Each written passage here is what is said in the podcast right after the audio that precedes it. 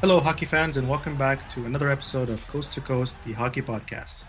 I'm your co-host, Danny, and alongside me is the ever-passionate March. Tonight, we have a special treat for all you hockey fans and listeners out there, especially those south of the Canadian border. We're joined by two fantastic guests from the Chirpin Yotes podcast, Matt and Alex, who are here to help us dive into the heart and soul of the Arizona Coyotes. The Chirpin Yotes podcasts are, as their Twitter bio says, a fan-driven podcast bringing their fan base the inside scoop on everything Arizona Coyotes. And tonight we're joining forces with them to give you, the listeners, a comprehensive breakdown of this team. We'll be covering it all, from the highs and lows of this team's history and all the way to their promising prospects in their pool, the fan experience as we usually do, what they offer, and of course, analysis of their current roster and management. So whether you're a diehard Coyotes fan or a curious follower of the game, we think we're going to have a good hockey chat tonight. And before we get started, don't forget to follow us on all major podcast platforms and all our social media at C2CTHP for both Twitter and Instagram. And now over to my co-host, March. March, it's not bad, right? Last week we did our 10th episode and gave the listeners an update on the demographics that are following this thing of ours. And tonight we have our first international episode going to the US. How are you today? I'm pretty good. And yeah, you know what? It's actually really exciting getting a different perspective outside of Canada here. I mean, really excited for this one, and I'm doing pretty good. How about yourself, Danny? I'm pretty good, sharing the excitement as well. Work has picked up. It seems like it's no longer summer, so pretty busy on all fronts, but I can't complain. Just before I get into it, you most recently made a big purchase. Do you want to talk about your purchase?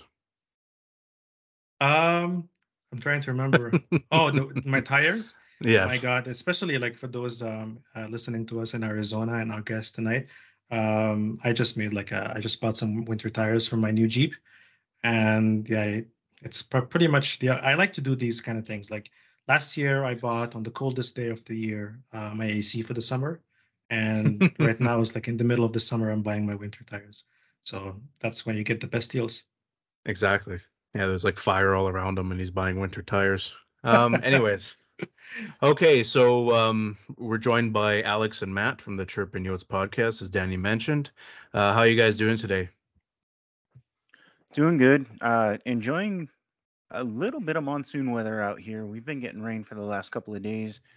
Finally cooling off, into the 90s, which I don't know what it is Celsius, but it's still hot here.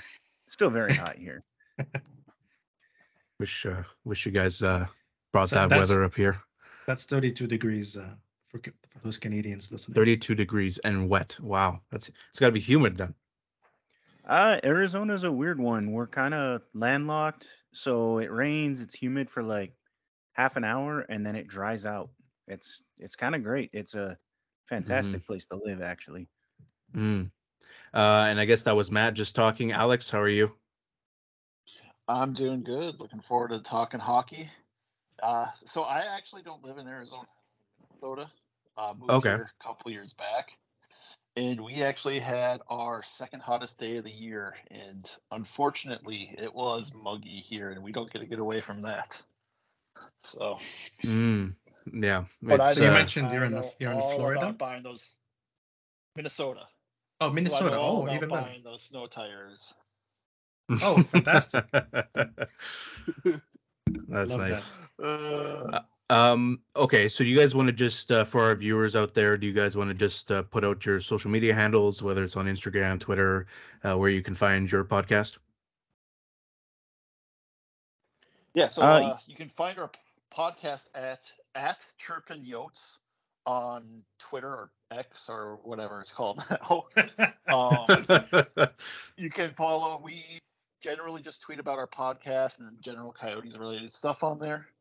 And then you can find me at Alex Grandy, AlexGrandy, 0991. That's it. And yeah, I'm much the same way. I mainly tweet about my hockey and stuff like that. So see, Matt, we had the same thing with making our. The last thing you want is like to put a math equation in any of your usernames because it's almost impossible to share. I'd probably forget it if we didn't spend so long on trying to get ours perfect. And I had my old account for 10 to 12 years, and at the start of this year, it got hacked and I lost it. So I had to start a new account from scratch, and I always get the two mixed up, and that's horrible. Not been fun trying to rebuild that. Matt, how about yourself? So you can find me at MattMM88. I'm not huge in the social media platform. I tweet occasionally. I mostly just go on there and debate with other people on other topics. So you won't get a lot of original content from me. But do check out Inside the Rink. That's part of the family that our podcast is basically broadcast through. We generally stream our shows. Grandy writes for them. He usually churns out an article or two a week. Another of our co-hosts, Tyler, he's still doing AZ Sports Underground, so check there. Look for some articles from Tyler. I don't do any writing myself. I stick to the podcast stuff. I'm more of a fan and just enjoy the show. Okay, cool. Oh, Danny? Right on. Yeah, right on. I mean, that was actually one of the things I wanted to ask you, Matt. So just for the record here, do we call Alex Grandy or do we just call him Alex? That's a personal preference type thing. Okay. I've been in my personal life, I get called Alex most of the time, but people online just got to know me as Grandy because that's what my old social handle was, and it just kind of stuck. And yeah, that's just how everybody calls me on social media. So sounds good. Well, one of the things I wanted to ask you, Matt, was kind of describe. I mean, you went over a few people of your team, but if you want to just maybe tell us about your team, because I was listening to your podcast and there was another guy called Chase as well. Like, if you want to just give us a rundown of who's involved in your podcast and yeah. So there's four of us. Tyler and Grandy started this with Chase quite a while back. I think it's been around for a couple of years now, 3 or 4 years. And I recently joined at the beginning of this year, back in like February. And we kind of picked everything back up around then.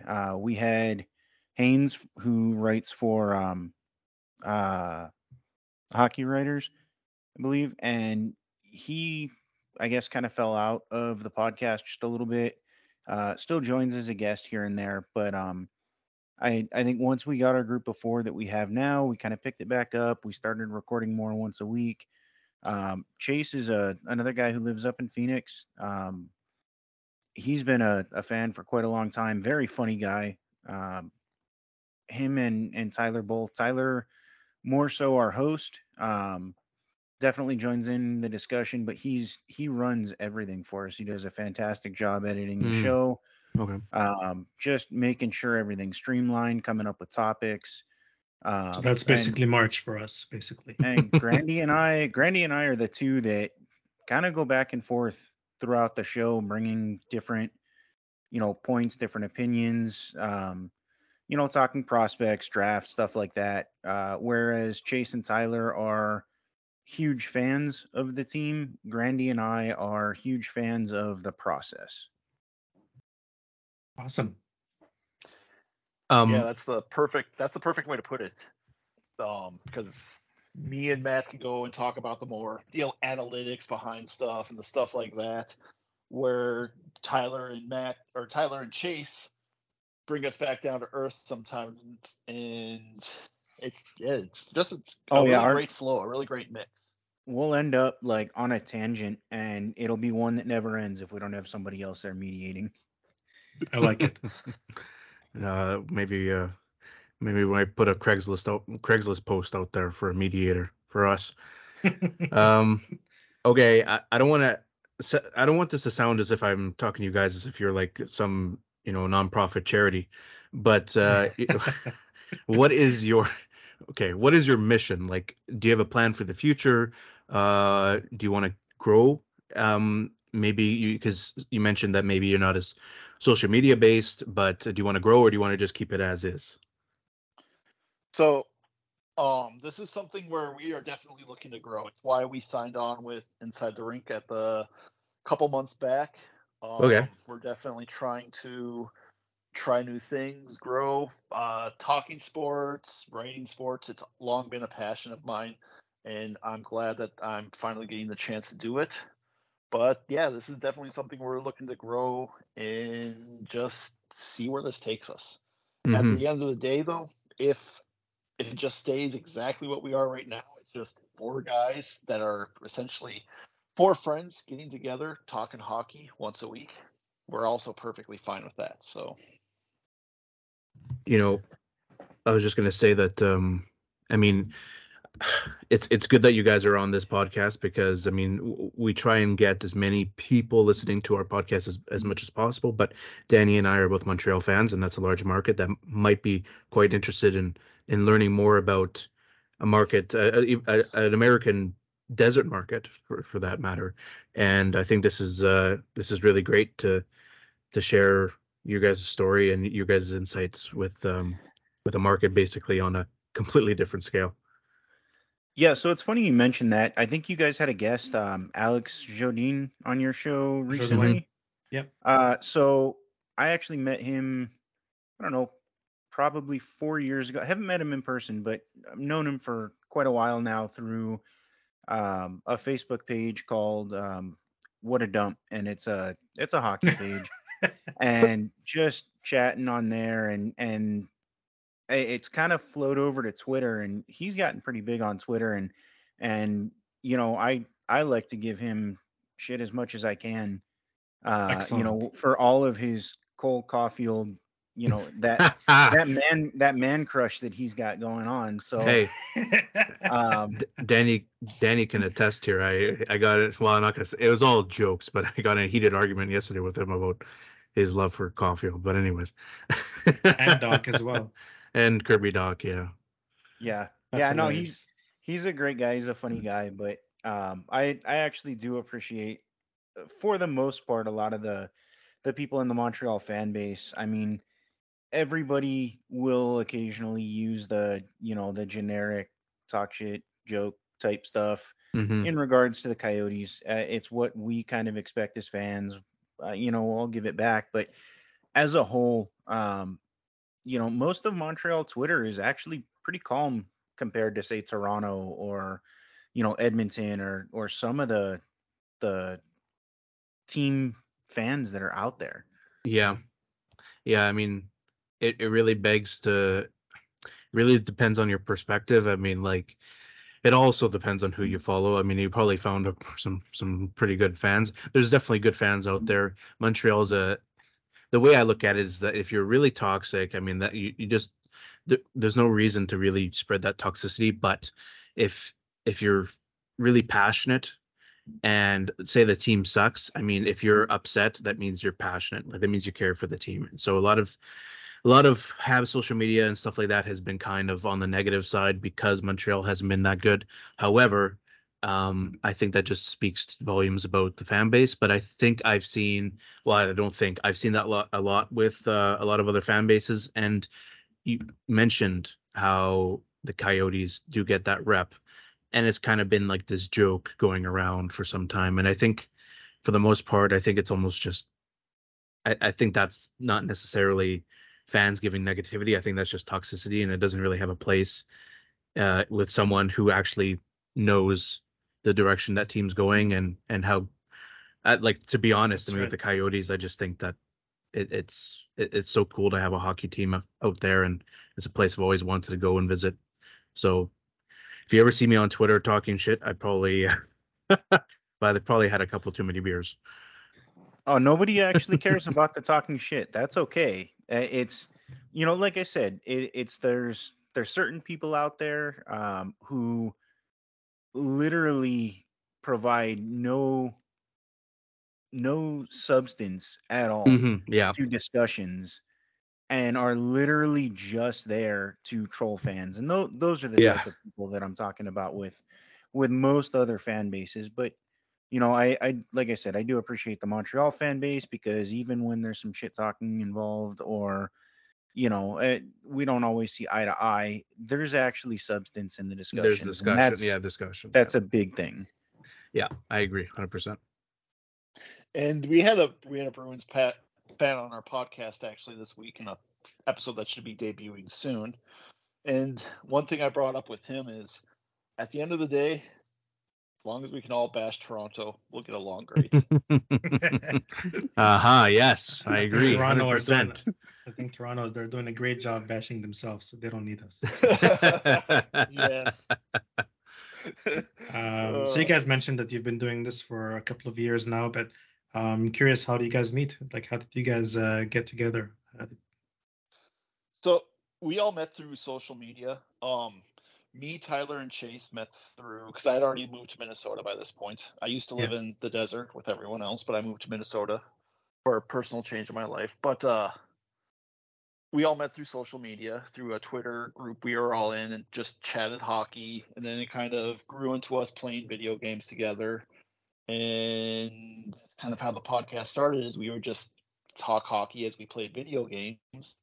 We started that. And then Matt and I have had interactions on different social media platforms, Facebook and Twitter, for I want to say 5-6 years, and it's always been the same thing.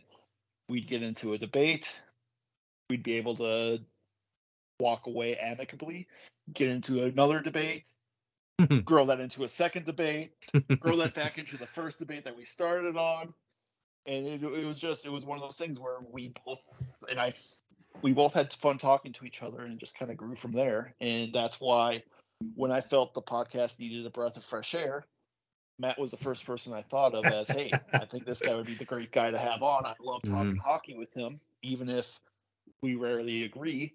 He's just a great guy to be around. So, and I'll let Matt take it from there. Yeah, actually, the very first thing I think we did, and I remember this because this was a big thing. We have a mutual friend, Adam, and he came up with this idea that we were going to do like a 2 or 3 round mock draft, but we were going to get like 12 or 14 people involved in this, and we were going to assign everybody 2 or 3 teams, and you were going to act as the GM. You could make trades, you could, you know, do whatever you wanted.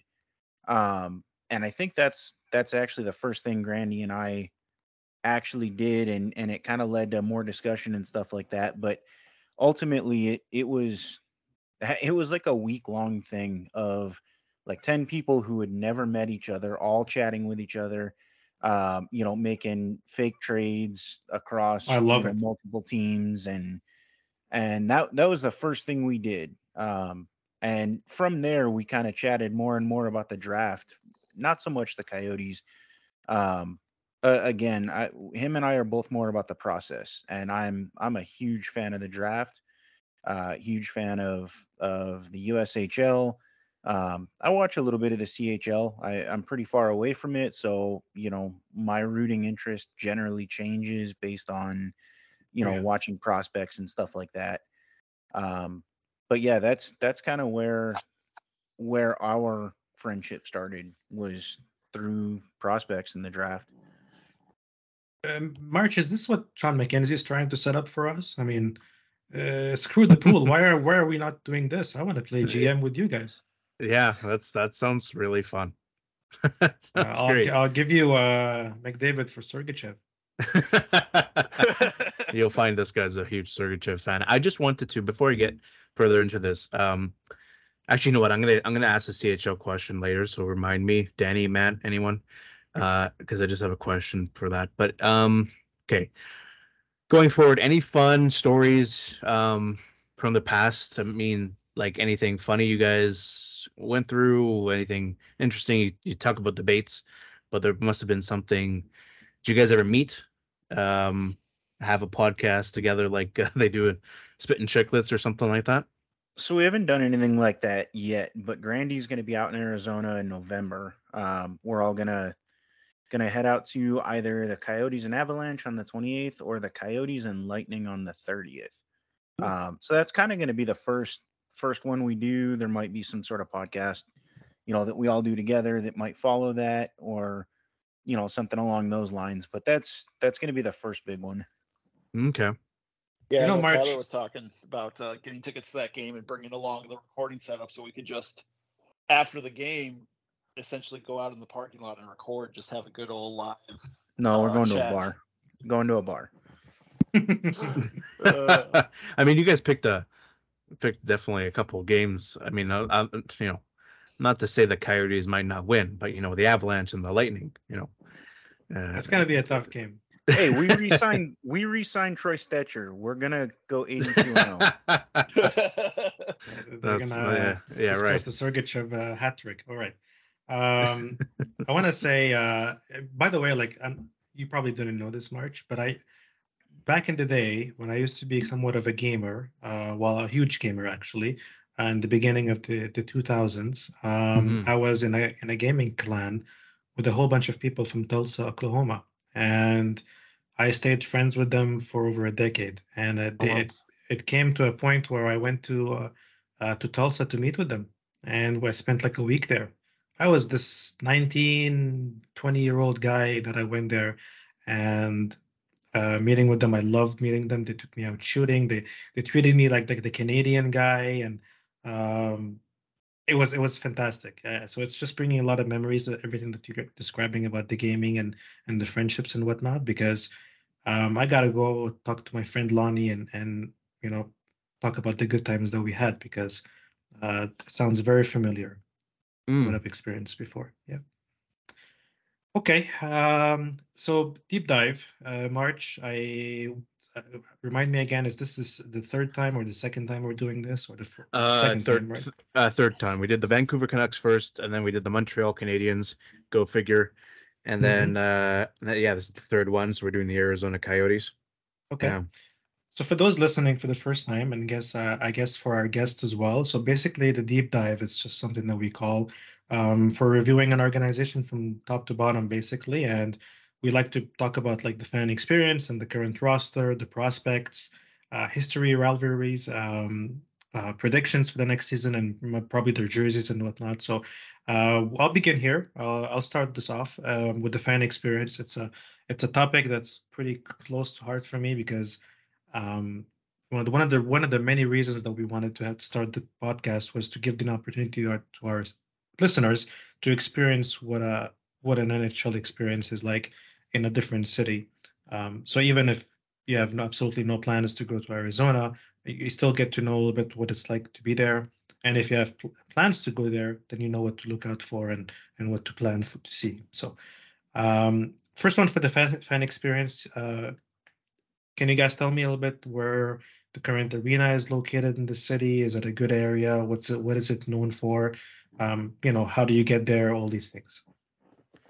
Yeah, so I'll probably take this one. Grandy being in Minnesota, he hasn't gotten to go to Mullet yet. His first trip is going to be this year. Mullet is located downtown Tempe. There's so much around there. Like there are restaurants everywhere. It is basically the heart of ASU. Everything to do with the school, the college, it is Tempe.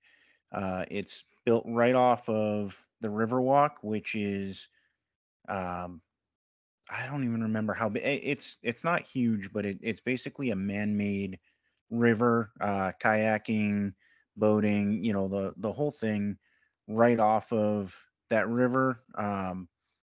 There's shopping, the whole 9 yards, but from a hockey standpoint,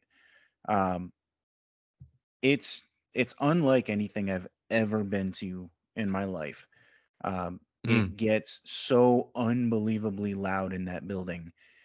What you see on TV, unfortunately, isn't actually what happens while you're there. Yeah. Cameras are, you know, pointing down bench area. It seems like there's always empty seats and everything behind it. Everything seating down low, you get ASU or you get club access within the stadium. And because Mullet isn't that big, you end up with a lot of people hanging out at tables, eating, standing behind the procession, leaning over, watching the game with a beer in their hand, that sort of thing. If you think about walking around the concourse in a regular stadium, you've got concessions on either side of you. You got the team stores here. You got a bunch of little stuff everywhere. Mm-hmm. And when you're walking that concourse, you can't see the game at all. At Mullet, there's no blind spot anywhere. You can be up on the concourse, standing in line, in the team store, whatever. It doesn't matter where you are.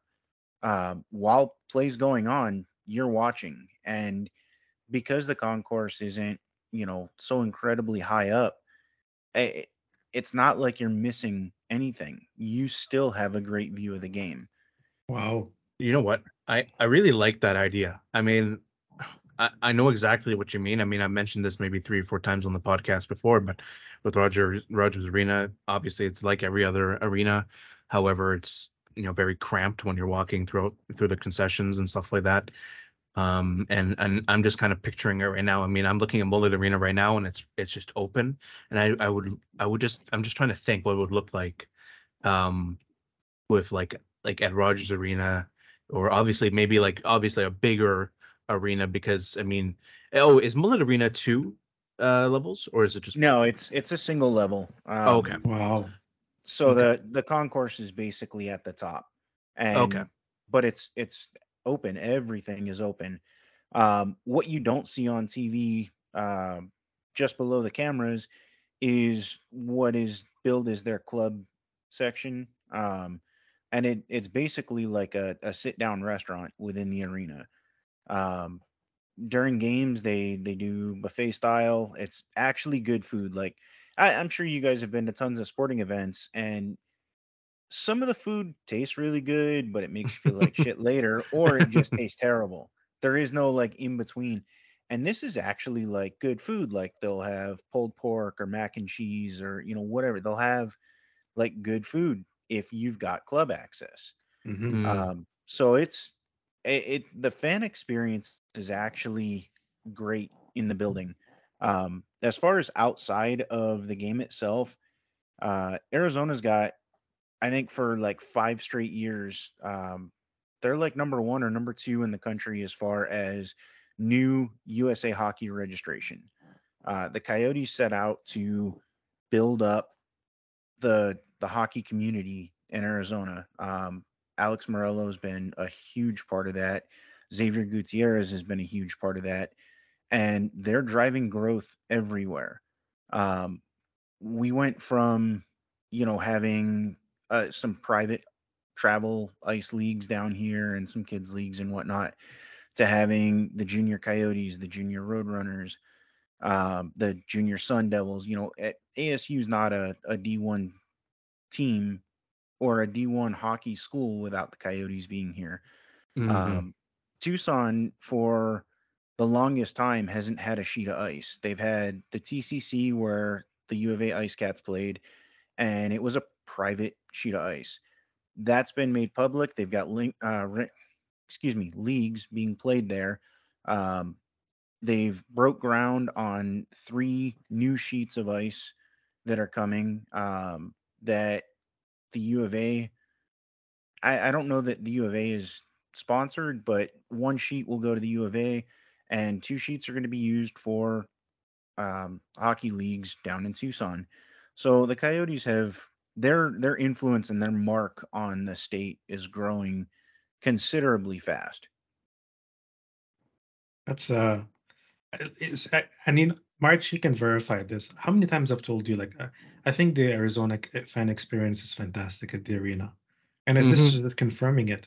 One question: how much does it cost, to go see a game there? Is it cheaper than regular NHL places? So, I guess it depends. I mean, the box office is a little pricey. Your basically only choice is to buy a lower bowl ticket. Mm-hmm. So I want to say a single game ticket, you know, if you're not a season ticket holder or anything, it starts at like $130 or $140, and it can go up from there. Okay. I went to a game in Boston. I saw the Coyotes play at TD Garden in Boston maybe 4 years ago, and we sat lower bowl on the end, maybe 10 or 12 rows up.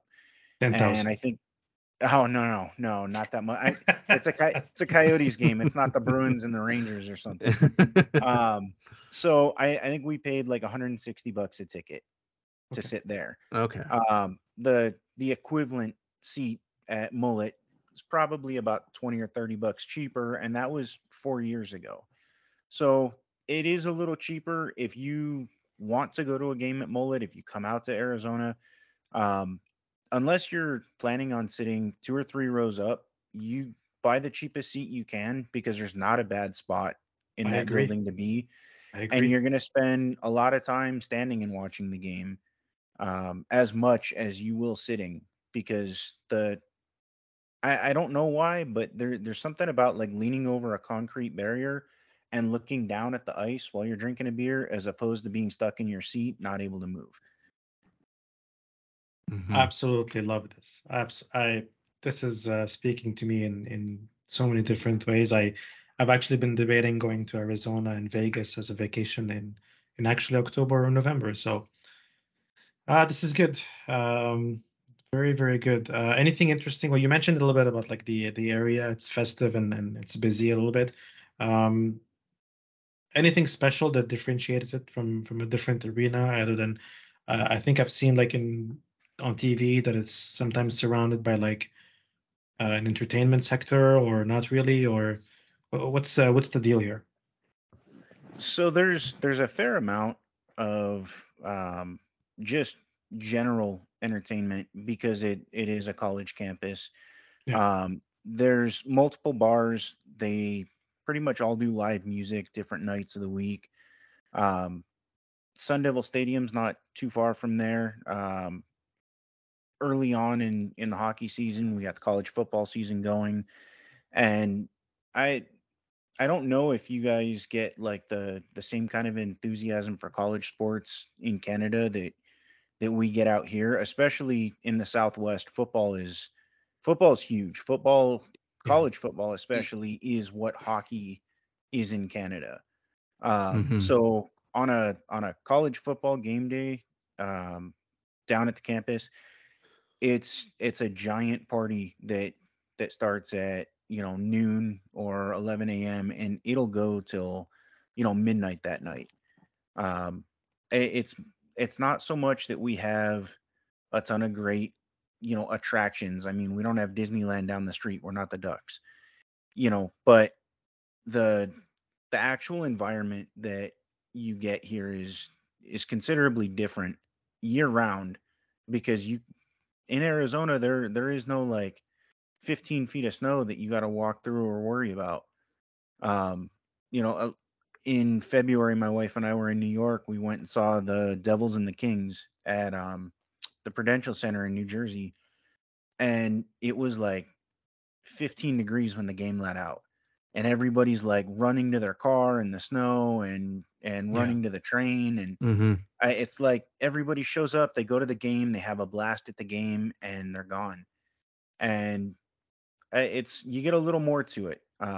You know, after Coyotes games, all the restaurants that are around the arena, they're full of Coyotes fans. You see jerseys everywhere. Everybody's stopping to have food, have a beer. Everybody's friendly, talkative. You know, if we lose and you're a fan of the opposing team, that's probably not your experience, but, you know, you're still going to see a lot of people around. It's still a good time. So one thing that you're mentioning, I was listening to an episode of yours, and you're mentioning about how season ticket holders and maybe not the season ticket holders, sorry, but like half the population lives on the east side of the city and the west side, and how much there's like unbelievable traffic and stuff. I'm originally from Montreal, so traffic, I'm no stranger to traffic, and obviously March as well in Vancouver. I think they changed the middle name to traffic over there. But now I live in Calgary, and Calgary, there's absolutely no traffic whatsoever. So when you compare that to what you were mentioning on your podcast, is it really true? Like there's actually like a, you know, like a risk of folks having tickets that are, like you mentioned, like something like, I don't want to steal the punch here, but like you want to describe a little bit what that whole thing is about? So when I'm up there for work and going to games and stuff like that, I stay in Peoria, which is right down the street from the old arena they were at, which was Gila River or jobbing.com or whatever they're calling it now. I was a mile or two from there. I work in like the Mesa Tempe area, and my drive from Peoria to where they're playing now takes me, I don't know, 20, 25 minutes at 5 o'clock in the afternoon when everybody's getting off work. If I'm leaving work at 5 or 5:30 in the afternoon to go from Tempe to Peoria, it's about an hour and a half. Exactly. It's still that same 20-minute, 25-minute drive, but everybody kind of lives out west. It's a lot more rural, and I don't want to say everybody, but there's quite a few people that live out west and drive into Phoenix and work, and then they're going west to go home, and it backs traffic way up.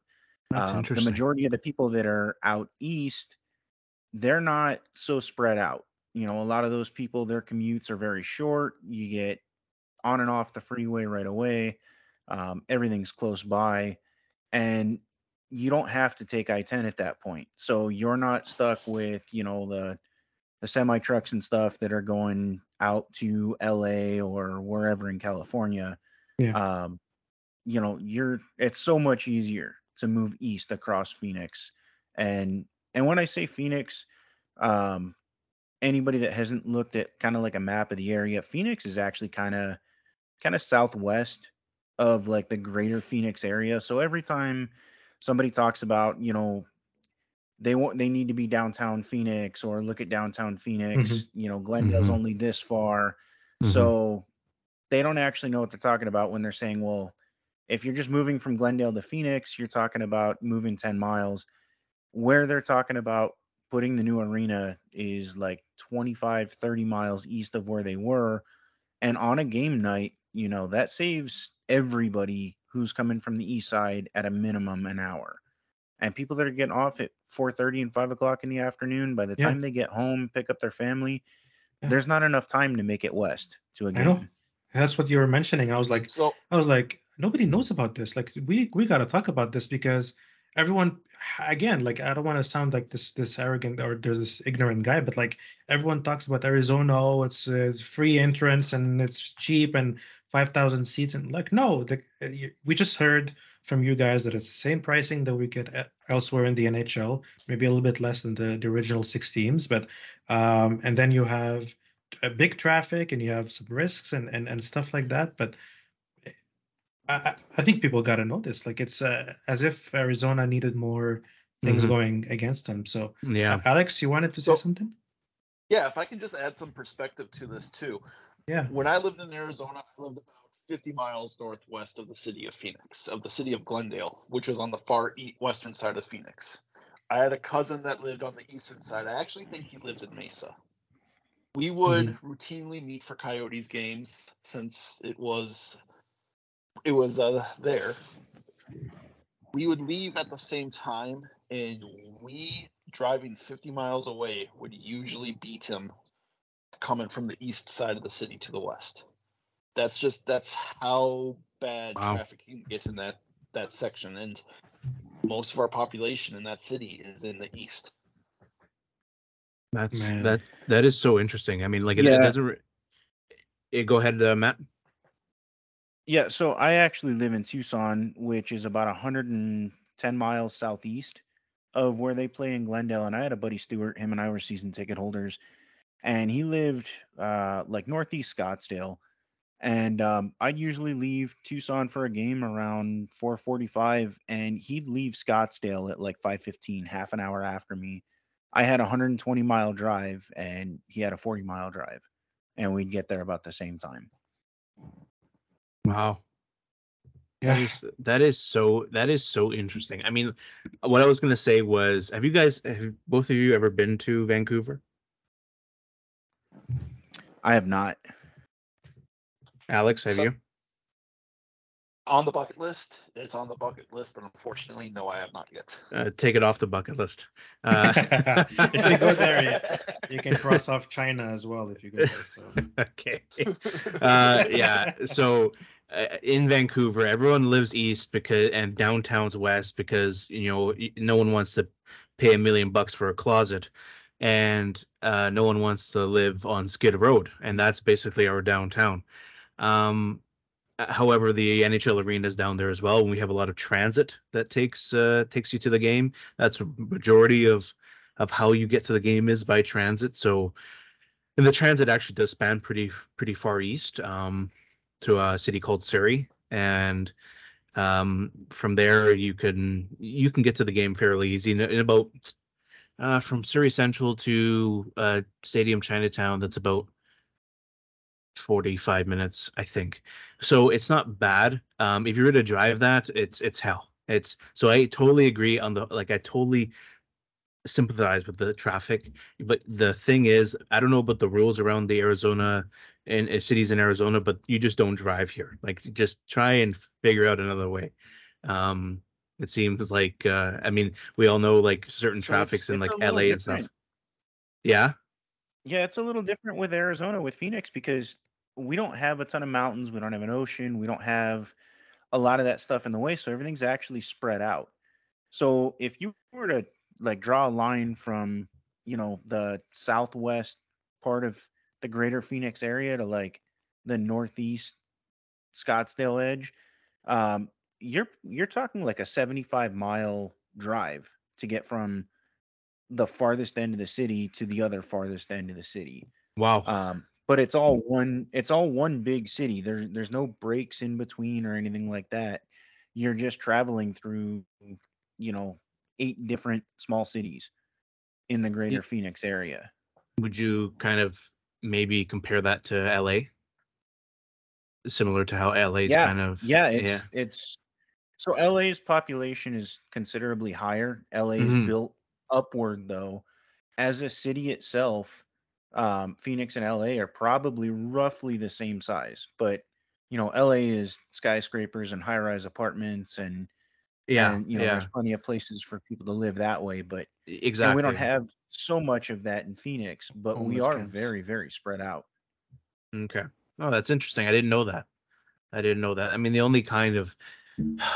only kind of idea I've had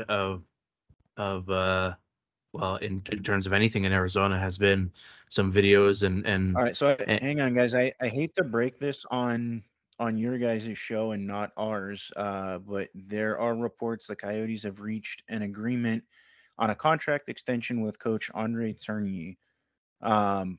Details haven't come out yet. But that's a huge deal for Coyotes fans, for anybody that's watched the development of some of the kids, and some of the resurgence of some of the vets. That's huge news, and hopefully we'll have some term and money or something to go along with that by the end of the show. Okay. Yeah. You know what? We're gonna bring that up in a little bit here. We could probably say that. Sorry to interrupt there, guys, but no worries. Huge news. I love it. It's our first breaking news. Yeah, you guys can replace Sean McKenzie. I got a couple questions, and you guys have kind of mentioned. You've talked about, you know, hockey in Arizona, and you've also talked about how, you know, like hockey here is equivalent to like college football and stuff like that. So how large is hockey in the Arizona area in general? Like, are there minor hockey teams or a bunch of community rinks? I mean, something that we've talked about before on the podcast is how the Vegas owner has and the Vegas Golden Knights have kind of grown hockey in Vegas, or not hockey, sorry, grown sports in Vegas. And one of the Vegas owners is expanding hockey in the Vegas area. So he has plans to build about 6 community rinks or something like that. Is there access to hockey if you're, you know, I don't know, even at recreational? Like, is there access around Arizona, or is it mainly kind of centered in around the Coyotes? I would say it's centered around Phoenix. We do have a nice climate out here, so we actually have a few NARCH teams, which is inline. Okay. Yeah. Inline hockey as opposed to ice. And that's actually where a lot of people, out here start. And I know it does get played north as well. I know there's a lot of purists out there who say it's not real hockey. You can find videos of Connor Bedard playing it. I mean, you know, Pat Maroon was, he got his start in roller. He's a 3-time Stanley Cup champ. That's a little more of what we have outside of the Phoenix area. But, you know, as I mentioned before, Tucson's getting 3 sheets of ice that are going to be public. I believe Yuma recently got a sheet of ice. Yuma's right on the California-Arizona border, a little bit west of Phoenix. I'm not real familiar with everything up north, but I do know Flagstaff, NAU, they've got a public sheet of ice and a public league up there as well. So it's definitely growing, and the registry. So in the United States to play ice hockey, you've got to register with USA Hockey, and that everybody's just got to do it. It's just how it is. Mm-hmm. So Arizona has been one of the top states as far as new registrations. Maybe not so much like the highest total number of people registered to play hockey, but in a year over year, they're seeing the highest growth. Okay. That's good. That's really good. And I can touch a little bit on the stuff up north too, because that's where I played and lived when I lived down there. Okay. Prescott does have 1 sheet available, but it's not. It's usually booked pretty far out in advance, so you. Right. So really, for what it's worth, Prescott's a very small mountain town. It's not, you know, like this huge city of, you know, 1 million people trying to share one ice rink. It is a smaller town. Yeah. No, it's a smaller town. And then Flagstaff, which is another, it's a larger town, but it's another smallish mountain town. Flagstaff has got, when I lived down there, I want to say they had 2 sheets of ice, the NAU one. Okay. But the other one had issues when I left. I don't know. So I don't know if that's still the case. But I do know roller hockey, boot hockey, that's all actually pretty big up there too. I played in a league, and I played with a group of guys up there. It was lots of fun. I mean, it's growing. And as Matt previously mentioned, as our owner gets to put more money and gets to put more emphasis on this after our arena's up, you'll see it grow even more. So I think, I mean, people will always make fun of Bettman for many reasons, but obviously, you know, one joke going around obviously online is how he's, you know, reviving Arizona and wants to keep them in Arizona, all this stuff. But I think it has more to do with just the growth of hockey, and obviously that leads to the NHL's numbers going up. You want to grow hockey, not just in, you know, like obviously aside from the fact he probably hates Canadian teams and Canada in general. However, you know, you won't see a hockey team necessarily going up just because it's cold. It will be up in, you know, northern Saskatchewan. Like, you won't see that. But you will see it try to grow in climates, not necessarily hockey, but it doesn't matter because it's indoors. Like, who cares? I mean, there's a lot of hockey that gets played here in the spring and the summer. So I agree 100%. Now, I wanted to get into just quickly before we go into the current team roster and what the current team is. What other major pro sports are there in Arizona? Do these take away from hockey in the desert? Like, I mean, I mentioned briefly Vegas, but Vegas has done the opposite. Like, it's the Knights have kind of brought pro sports there. Vancouver, the Canucks, you know, like in Canada, we have the Blue Jays and the Blue Jays in terms of MLB and the Raptors, but like no other Canadian team has any of that. Like Vancouver has the BC Lions, but to tell you the truth, during one of their games, you could shoot a gun in there and you wouldn't hit anyone. So it's not very big. Everyone goes to Vancouver games. So I don't know, what other major pro sports are there in Arizona? It's a very good point about, you know, potentially taking away. Arizona's actually got the big four. They've got football, basketball, baseball, and hockey. They're potentially going to have an MLS team at some point. Phoenix Rising was their soccer team. They're not an MLS team, but they're on the verge of getting one. Okay. So there's quite a bit of competition. And then you talk about college football at ASU, college hockey, ASU being a D1 team, U of A down in Tucson, NAU up in Flagstaff. There's a considerable amount around the valley. Okay. And do you guys think that probably takes away from the Coyotes, or do you think, hey, listen, like there's already too many people going to Mullet Arena, because you mentioned the fan experience at Mullet Arena and how loud it actually is. Maybe they're doing just fine. Well, one thing on that real quick is, especially early on or the last couple of years, the owner of the Phoenix Suns, Robert Sarver, was very actively against the Coyotes coming into any part of Eastern Phoenix. He had fought against them tooth and nail, so none of that has helped. But with new ownership there, that should help. But it is definitely, it's a basketball and football town. Lives and breathes those two sports first before anything else. I mean, and I think that's and baseball as well. I mean, some of this has to do with ticket price. Football games are a little expensive. You only get 8 home games a year, but when you're talking about competing with basketball and, you know, the slight overlap you get with baseball, you know, going to a Suns game will cost you a third of what it costs to go to a Coyotes game. And going to a Diamondbacks game, you can get into the building for $15. So when it comes to, you know, what sports are affordable, hockey by comparison, it's an expensive ticket. Mm-hmm. Wow. Okay. Who would have thought this? Seriously, like people listening to this, impossible. Yeah, I wouldn't have thought that. Wow. You also have the fact that it is such a heavy snowbird state. A lot of people have moved from northern and eastern places, and have taken their fan interests with them. That's why you see games like the Blackhawks, where there's a ton of Blackhawks. Well, maybe not the Blackhawks anymore. But yeah, maybe not the Blackhawks these past couple of years, but Oilers fans, you know, speaking. Yeah.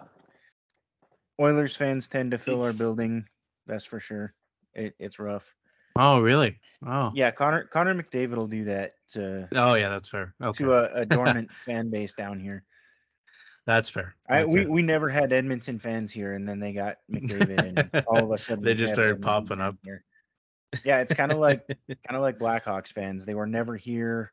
All of a sudden, they win a cup. They're all over the place.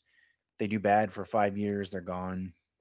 Yeah, that's the B word. But anyways, okay, okay. Going into the current team roster, Alex, I have a couple things here, and maybe you can touch on them. I mean, obviously, recently, Matt Dumba, highest paid defenseman on the Arizona Coyotes, at a whopping $3 million, I think, or three. I'm gonna fall off my chair here. $3.9 million.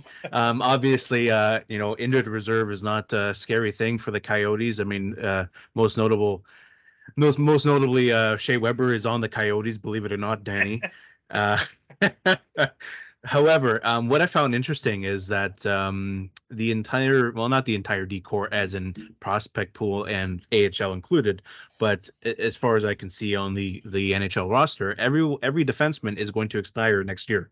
So what do you guys exactly see? I mean, you guys can touch on the forwards as well. I mean, maybe defense isn't necessarily the focus point here. However, I mean, it's not, we're no stranger to the fact that the Coyotes do need right-handed defensemen, especially in their prospect pool. Do you guys have any thoughts on how, you know, your defense is going to look like in the future? Well, future as in next year, or just any thoughts about the team in general? So on the defensemen expiring, Three of those names, J.J. Moser, Yuso Balamaki, and Sean Durzi, they're all restricted free agents. They're going to extend. They're going to stay. They're going to be part of the core long term.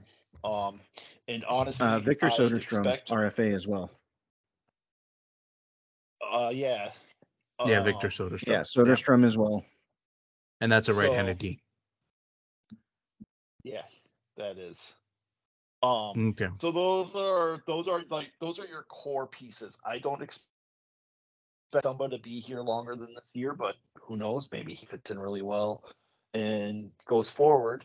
But this is a team I personally think we're going to be after. We're going to take a little bit of a step forward this year, and as a result, I think we're going to be looking at buying, and that's where our big piece is going to come on the D-core next year. But it definitely needs some work. Our defense is going to be largely what holds us back this year. Having said that, I really do expect J.J. Moser to become an almost household name. He's been really rock solid over the last couple of years, despite nobody really knowing who he is. He's just been really good, and I think with the team improving in front of him, I think you're going to see him take a leap, and yeah, I expect him to be one of the leaders along with Durzi on this D core as we go into this new era. I mean, J.J. Moser is definitely someone that's come into the picture. I mean, I'm someone who likes mock trades as well. You go onto Cap Friendly's tool there, or you go onto HF boards, and you'll see a bunch of proposals, and It's so funny. I've got Canucks friends, and we'll look at a Canucks proposal or something, and it's got J.J. Moser, and everyone's like, who the F is J.J. Moser? And this guy is actually pretty decent. And you know what? Like this is the thing. I mean, I'm no stranger, and same Danny can say the same. We're no strangers to young defensemen filling up our defense core. I mean, Montreal's full of them. That's why we're not necessarily the best defensive team in the league. We have a lot of giveaways, but we have a lot of potential. I mean, especially with guys like Caden Gooley and Jack Guy and Harris and, you know, the guys we drafted. With these, I mean, Yusuf Alamaki, that was a waiver claim, right? So that was like, there's some good pickups here. In terms of the forward core, you've got Clayton Keller signed long-term. Is he your captain? Oh, you're breaking some news here. He is not. No, he isn't. Not yet. I disagree here. Exactly. Not yet. That's the key word. I personally expect we'll see an announcement on that before the start of the year, but he's been the leader of the team on and off the ice. He is the captain. I mean, he may not wear the C, but he does everything a captain would. He, before the vote in Tempe, he spoke before the council board. He repped the Coyotes really well at the awards show, despite the rumors that were swirling about him at the time. And because you can't see me, I did have air quotes when I did rumors. Mm-hmm. Yeah, he's a Coyote. He's staying a Coyote. Just end of story there. But he is the face of the Coyotes right now, and probably into the future, him and Cooley are going to be the 1-2 faces of this team. And Matthews. Yeah. And Matthews. Okay. Yeah, and Austin Matthews, of course. He's coming home. He's coming home. Yeah, he's coming home. So, Danny, this is actually quite interesting. So, going back to just quickly about Montreal. Montreal's recently had a lot of picks. Well, not recently, not the last one, but the past 2 years, we had lots of picks in the first three rounds. Without looking at Cap Friendly, Danny, do you know how many picks these guys have in the next 3 years in the first three rounds? It's I'm cheating here. I'm looking at the list, and it's looking like the App Store. I mean, look at all these icons. Yeah, so the Yotes have 20 picks in the first three rounds in the next 3 years. I guess lose weight traveling. From, they better bring some backup cameras for their mics when they're selecting players. Like it's yeah, exactly, some batteries and stuff. Maybe for Matt, would you? Is the era, and this isn't to diss them, this is just a name I made up, are the Yotes finally no longer the cap dumpster? of the NHL. Yeah, so there's that joke's probably never going to die, unfortunately. It's just the way it is. I don't think what a lot of people have taken into account, because you can go talk to people on Twitter, different fan bases, whatever, and say the Coyotes are $3 million from the cap. And they're like, yeah, but they've got this much on LTIR. And you say, well, yes, they do, but that means they could have stopped spending $18 million ago, and they didn't. Yeah. So they're not that's a team that's, they're not a team that's looking to take on, and Bill Armstrong's come out and said this, they're not looking to take on bad contracts anymore. They're not looking to take on dead money anymore. They are they're flipping the page in their rebuild. They're going to the next step. You were talking about 20 draft picks in the next three rounds, or in the first three rounds over the next 3 years. In addition to that, they've executed 5 first round draft picks in the last 2 years, as well as I want to say like 6 second round picks in that time as well. Wow. So you're not going to be able to execute all these picks. I mean, eventually you don't have enough contract spots for all of these guys. So I would imagine we're going to start seeing picks go out in the next year or two and players coming in, as opposed to bad contracts coming in with additional picks, guys that are never going to play again. And I think Shea Weber is the only contract left beyond this year with any term on it still. Brian Little should come off at the end of this year. Jacob Voracek will come off. Yep. Yeah. So these are all coming off. Everybody made the joke about, when Vancouver bought out OEL, and Arizona loses a retention slot and they've got to cover, however much and whatever. That's not the case. I mean, Vancouver decided they wanted to make a terrible trade. They took on OEL's contract. They gave up a bunch of 1-year crap contracts, and ultimately they buy him out. And I think it costs Arizona like $190,000 a year in cap hit. Yeah. So that's, I can't even see or fathom why people want to include that as a bad contract that Arizona, is stuck with for the next, 5 years or 6 years or whatever. I think the whole thing about it is the fact that they lose a retention spot. But like you said, I mean, Shea Weber's the only one really coming off, or the one that has about 3 years left. Everyone else is going to be coming off the books. I mean, obviously your entire decor is also the only one really extended long term is Clayton Keller. You do have a couple buyouts currently that will go into the next year, but they're just basically swapping salaries. So you'll be paying $1.1 million for Patrick Nemeth on buyout. But you don't, sure, you lose the retention spot, but I don't think the Coyotes will be at that point where they'll need to be retaining any bad contracts or getting any more picks. I think you guys have enough picks. Exactly. So, if you look at the contracts on the books right now, they don't have anybody that's really not living up to them. And assuming they are going in that turn the corner direction, we're going to start bringing players in, move picks out.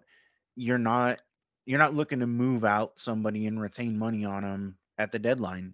I mean, the hope this year would be that you're in an Ottawa type situation where maybe you're looking to buy, but you're not out of it at the deadline. You might not be in a playoff spot, but you're not dead last. You're not bottom 5. You're not looking to move out any of these core pieces. And that goes for, guys like Zucker, Kerfoot, Dumba. I expect no matter what, those guys finish the year with the Coyotes, regardless of the situation they're in, because I believe there's a lot to be said about not disturbing a locker room when you're trying to go in the right direction. Yeah, I know what you mean. And in terms of players most of them living up to what their contracts are, I mean, it seems like forever ago that Nick Schmaltz trade went through, and And, you know, there's definitely other players I do like on this team. I mean, there's two of them that really stick out to me that I like a lot. And maybe I'll get your insight on one of them because I'd like to learn more about him. I really do like Matthias Michelli. I think that's a really good player. But I'm really interested in Lawson Krause. I mean, this guy gets paid $4.3 million for the next 4 years. I do like Lawson Krause. He's a bit, well, I wouldn't say exactly similar to Garland, but Garland was definitely an underrated player when he was on the Coyotes. I think that's why, well... at the end of the day, the Vancouver Canucks did pay the price, and they're trying to move on from Garland. Well, not because of necessarily the contract, but because they have too many wingers. But with Lawson Krause, what are your thoughts on Lawson Krause in terms of upcoming future? Is this a player that might move on from the team? I mean, I don't think this is necessarily a player you move on next year, but it's someone I've always liked. He's still young, 26. So any thoughts? Maybe Alex? So on Lawson Krause, if for whatever reason Keller isn't named captain, it's Lawson Krause. He is the other leader we have in that locker. Really? Okay. He takes on a lot of that role. I don't see him going anywhere. This is GMBA likes his big, strong wingers. Krause is a GMBA or general manager Bill Armstrong. For non-Coyote fans out there, yep. He is a GMBA. He is the prototypical GMBA player. So yeah, Krause is. Well, I'm not going to go out there and say he's going to retire a Coyote. He's going to finish out these 4 years as a Coyote. I don't see how it doesn't happen. He's probably going to play more on the third line as we get better and get more. Better players and better wingers there, but that's a role he's perfect for. A guy who can put up 20 to 30 goals, hit, battle in the corners. Like, this guy is custom made for that. He's custom made for playoff hockey. He's going to be a huge, important part of this team as they look to turn the corner. So, but Matt, what do you think about Lawson? I mean, it's worth noting that when he signed his contract, even before he signed his contract, when they were getting ready to go to arbitration and everything, he made it public and stated, I want to retire in Arizona. I want to be a Coyote. This is where I want to be. He just got married over the summer. You know, this is where he's trying to put roots down. So it's not just a team thing. I think it's a player thing as well. Now, everybody has said things like that at certain points in their career, and relationships can sour. You know, it's just how it goes. But for the foreseeable future, you know, at a minimum until his contract's up, I think he's in Arizona.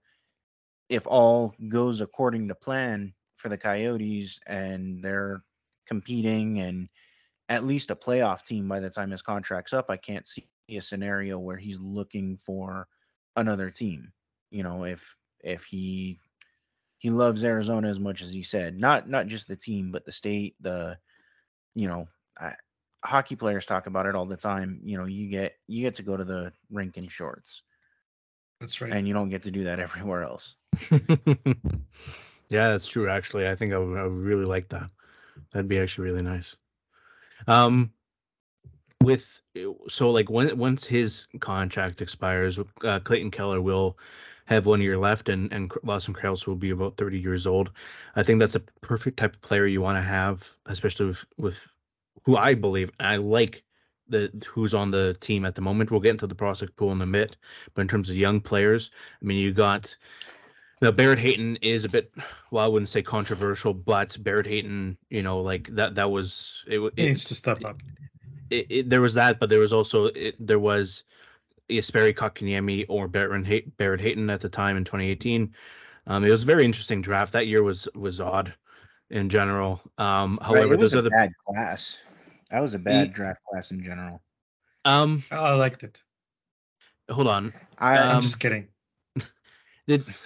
Zadina, Quinn Hughes went in that, right? So it wasn't horrible. Number four was pretty good, I think. Yeah, I'm not saying there wasn't. I mean, even in bad drafts, you get a couple of good players. But yeah, that's when you're talking about NHL players that come out of a single draft, there wasn't a lot to come out of that first round. They're just it was a pretty even draft all the way across, and it just wasn't great. You know, I it seems as if Montreal and Arizona are very connected in some ways, especially when it comes to the draft. It always seems like things are revolving around both of them, whether their picks are close to each other. I mean, obviously with the whole center situation in 2018, and then we had Juraj Slafkovský and Logan Cooley, and then there was the two defensemen, and both teams wanting defensemen, and number 5 and number 6 with Reinbacher and Dmitry Simishev. It seems like there is a bit of connect there, and it seems like okay, I'm always saying to myself, okay, Montreal's picking this now. Who is Arizona going to take? And I wouldn't say that Arizona gets scot-free. I mean, there's obviously controversy, especially with the last draft. We'll get into that in a second, but I'm going to come out and say it. I think they made a great pick, but we'll, like I said, we're going to talk about it later. You guys have players like Logan Cooley and Dylan Gunther. Sorry, Canucks fans. Like Michelli. I mean, these are players that I see growing, and I don't think are going to fall short.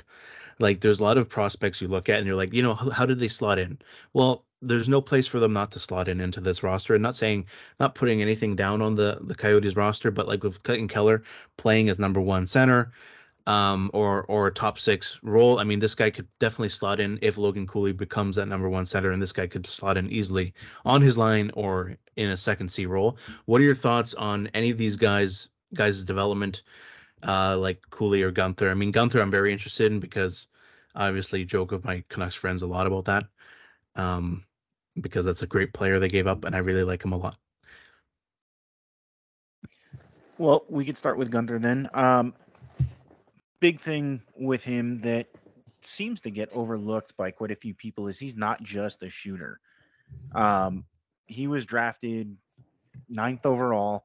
It was the Vancouver pick. And coming in, everybody talked about, he's got first-line winger potential. He could score 50 goals, in his best season. Unbelievable shot, unbelievable release. And what nobody talks about is his growth killing penalties in the WHL. He didn't really get a shot to do that in Arizona this year, little underage. Arizona's roster was built full of guys who can play defense and kill penalties and don't do much else. Mm-hmm. So not a lot of need for it here. But he's really worked at becoming a two-way winger. I think that's the biggest part of his development. I don't necessarily look at him as being, a guy like, I don't know, maybe he's not really like a Caulfield or, a DeBrincat or somebody like that. I think he's going to fit more of the less physical Mark Stone type role. Okay. Yeah. I don't see him being, a Selke candidate or anything like that, like Mark Stone is, but I think that's more the game that as Gunther gets a little older, grows into his body a little more, becomes a little more physically mature. I think that's the direction we're going to kind of start seeing him go. I think that's a really good analogy. I like that comparison. I'm not the biggest Mark Stone enthusiast. I do like him. I think he's got good leadership capabilities. I mean, obviously, I'm a little biased. I mean, if you were to live the Montreal Ottawa series where PK Subban chopped his arm off and seemed like he was gonna die. Since then the guy hasn't scored a whole lot, so I see what you mean in terms of that ties into like the goal scoring effect. But the guy is definitely a versatile forward, and I think that's pretty accurate to what I've seen from Gunther. I mean, he, obviously as a Canadian, the guy's played for Canada U18s and U20s. I've loved what he's done there. The guy's performed really well in the WHL, which I consider the best CHL league. So this guy's going to turn out. He's going to turn out, and I like him a lot. Danny, any questions, thoughts about the team, anything you want to ask before we move on?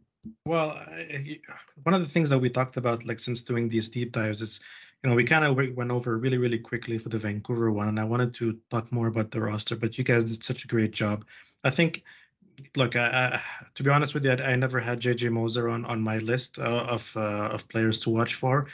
Following this episode, I'm going to be paying a little bit more attention to it. Obviously, I know it's a generic comment, but I'm looking excited to see what Cooley does, just to see if we made the right choice with Slavkovsky or not. One thing that you guys didn't really touch on is goalies. Do we want to talk about that, or there's not much to say here before we move on? Yeah, no, we can get into that. Okay. So right now, Karel Vemelka and Connor Ingram are going to probably be the two guys at the NHL level. If you follow the analytics of goaltending and you care more about goals saved above expected as opposed to save percentage, which I've always viewed save percentage as more of a team stat. If you face a ton of high danger chances because, the team is tired, doesn't have possession a lot, and the quality of shot you face is high, generally your save percentage is going to be a little lower. So looking at goals saved above expected, Connor Ingram and Karel Vemelka were both, I believe, top 15 in the league. Now, that's per 60. That's not, overall, because neither one of them, played a ton of games to wind up in that position at the end. But both of them have grown quite a bit. There was a lot of talk about Karel Vemelka potentially being a trade target for Edmonton last year. When Jack Campbell was struggling, Stuart Skinner was struggling, they needed a guy to go into the playoffs. There was a ton of talk about him.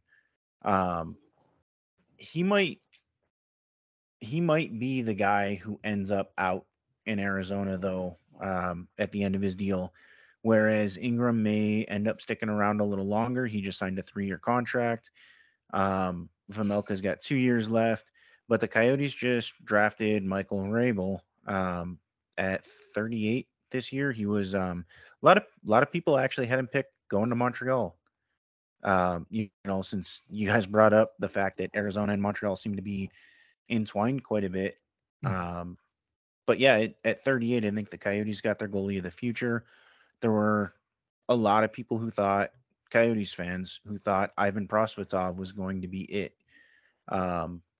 Another 6'5", huge goaltender, unbelievable numbers in the CHL, came to Tucson, had a good year, and just really hasn't progressed since year one. He might be a guy who ends up claimed off waivers this year. It's his first year of waiver eligibility. The Coyotes are going to have three guys there, Vemelka, Ingram, and Prosvetov. So we'll see if Prosvetov goes anywhere, but I really do like Connor Ingram going forward.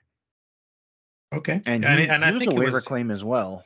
It was pretty good in Nashville. I remember one specific game that he stepped in. I don't remember who the opponent was, but I think he did really, really good job.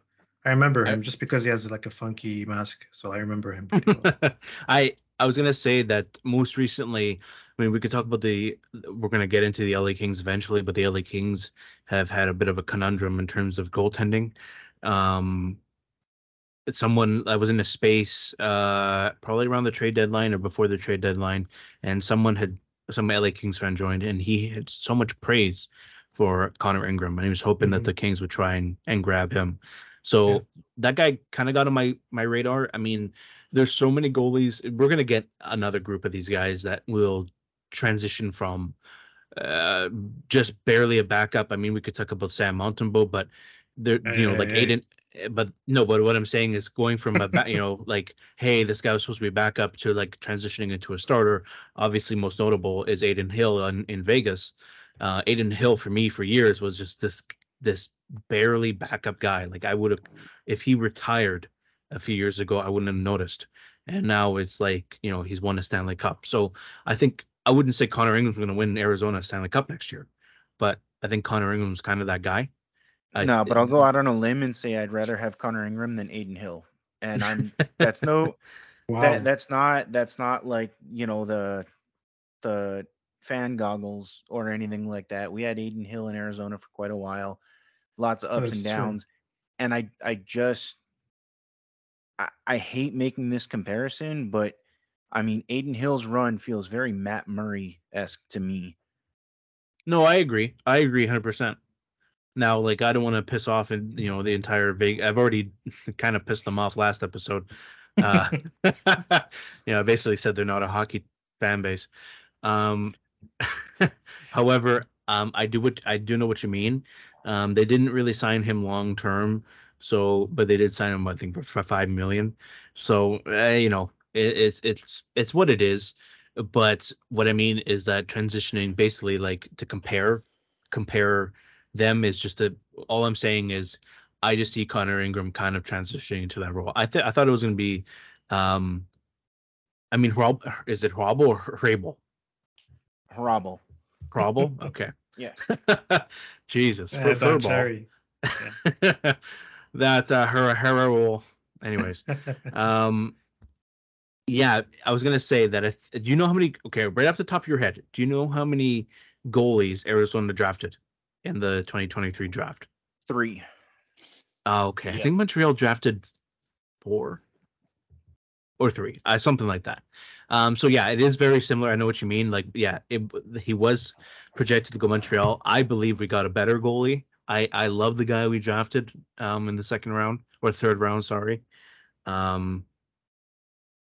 But you know, like Jacob Fowler. I was just trying to dodge saying his name because I forgot it. But there are a lot of goalies, and I just say that, like, in terms of drafting, I think Arizona and Montreal are really close. So I was kind of looking at Arizona drafting. I was like, oh geez, they're taking some goalies too. And there's 4 goalies in the 4th round went in a row. So I don't know why everyone's picking at Arizona and Montreal for picking so many goalies. Everyone's picking goalies. It was a goalie draft. So we'll see what turns out. But yeah, Danny, anything else you want to add? No, not for this. We'll see. Okay, we can move on. Well, you guys touched on it a little bit, like the goalies prospects and the drafts that we had recently. So when I'm looking at the prospect pool, and I wanted, obviously we're not going to go through one by one here, but there's been a few notable ones. One thing that probably March is probably tired of me hearing about this, but here we go. I have to say, Connor Geekie, man, like, everyone talks about him like now he's like the next Brian Boyle. He's not. Just give him time. He's a 6'5" center, Canadian guy. He's in the AHL is doing it tremendously well. Like, I don't know. Not the AHL, but the WHL. Like, I don't know. Like, it's other notables ones that we had for you guys, it's obviously, like you mentioned earlier on, Simachev for defense, 6th overall, Daniil Butt, so that's a left hand Butt. I would have called it Danny Boo, but whatever, something. Okay. So this guy is the guy, 12th overall, that you guys drafted. That came out of the Chychrun trade, by the way. So I had to look that up just to confirm. But yeah, I mean, Hrabal at second. Why do I get this segment, March? I get the one. Hey, it's not my fault the Coyotes drafted a bunch of just the hardest names. I think they put it through like a generator. John, it looks like the NHL game, like a similar player, Wayne Gretzky. Okay. Jonathan Costanza or whatever. I'm going to skip. Yeah, exactly. And then the year before, obviously, Logan Cooley. That's going to be a good one, I think. Maverick Lamoureux is a huge defenseman, Quebecois. He was recently on a podcast saying that Logan Cooley is going to be the absolute best person from that draft. So it's going to be interesting. Obviously, it's his teammate. It's not going to say he sucks, but I'm curious to see what Maverick, if he ends up making the team or if he ends up being traded to somewhere else. I can see him being traded. Looking at the rest here, Dylan Gunter, obviously, Josh Doan.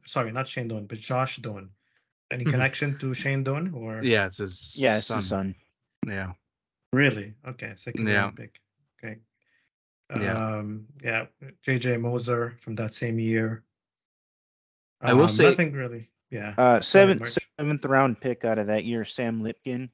He just won a national championship with Quinnipiac. Beat Logan Cooley's team in the final. Okay. Decided decided to go back to college, but was offered a an ELC this year. So said that he intends to sign with the Coyotes next year. Everybody always says, you know, nobody wants to play in Arizona. He's going to stay the full time, whatever. I actually believe he's going to sign with the Coyotes next year, but he might be the steal of that draft. Yeah, and then I'm looking at struggling here, but it's okay. I mean, we're going to get through this. Don't worry. Kevin Ball was such a promising prospect that just fell off. It kind of reminds me of a few defensemen, but I was looking actually forward to him becoming something, and drafted almost 4 years now and nothing. So I'm not sure what happened there. Kevin Ball. Yeah. Yeah. He's in New Jersey. He was part of the Taylor Hall trade that wound up being a horrible, horrible deal for us. New Jersey went and took that first round pick, drafted Dawson Mercer, ended up with Kevin Ball. He's been, you know, a solid, steady third pair defenseman. That's not a time Coyotes fans like thinking about. New Westminster boy. There we go. Don't ever draft a hometown kid in Vancouver. They never turn out, a.k.a. Jake Virtanen. I was just going to say there's because Danny mentioned Maverick Lamoureux or whatever. Mm-hmm. Yeah. Here we go with like, can you guys draft like John something John Smith. Someone with a name that you Sam Lipkin. Oh, okay, there you go. Is it true that I thought I heard somewhere that I think Alex has a goose or something in his house. Sorry. Is it true that he had like some shoulder injury and he lost a lot of weight? I heard something. He had shoulder surgery. I think he lost 12 pounds. Okay.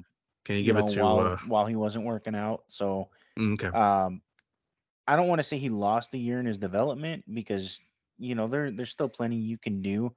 But it is a big deal when a guy who's, you know, 6'6" or 6'5", you know, drops, or I'm sorry, 6'7", when he drops 12 pounds and, you know, he's still under 200 pounds.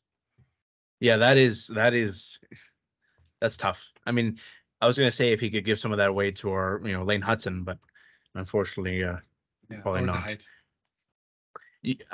One thing that I'd like to mention here, and I don't know if you guys have any insight to this. Danny and I, Danny seems very, what's the word for it? Passionate about it. The whole idea of, you know, what's the ideal height, like, or not the ideal height, but what's the true height? Because Danny's most passionate about how Slafkovsky was, you know, supposed to be 6'5", and now he's 6'3", and he's very upset. Becoming 6'1", I think, next season.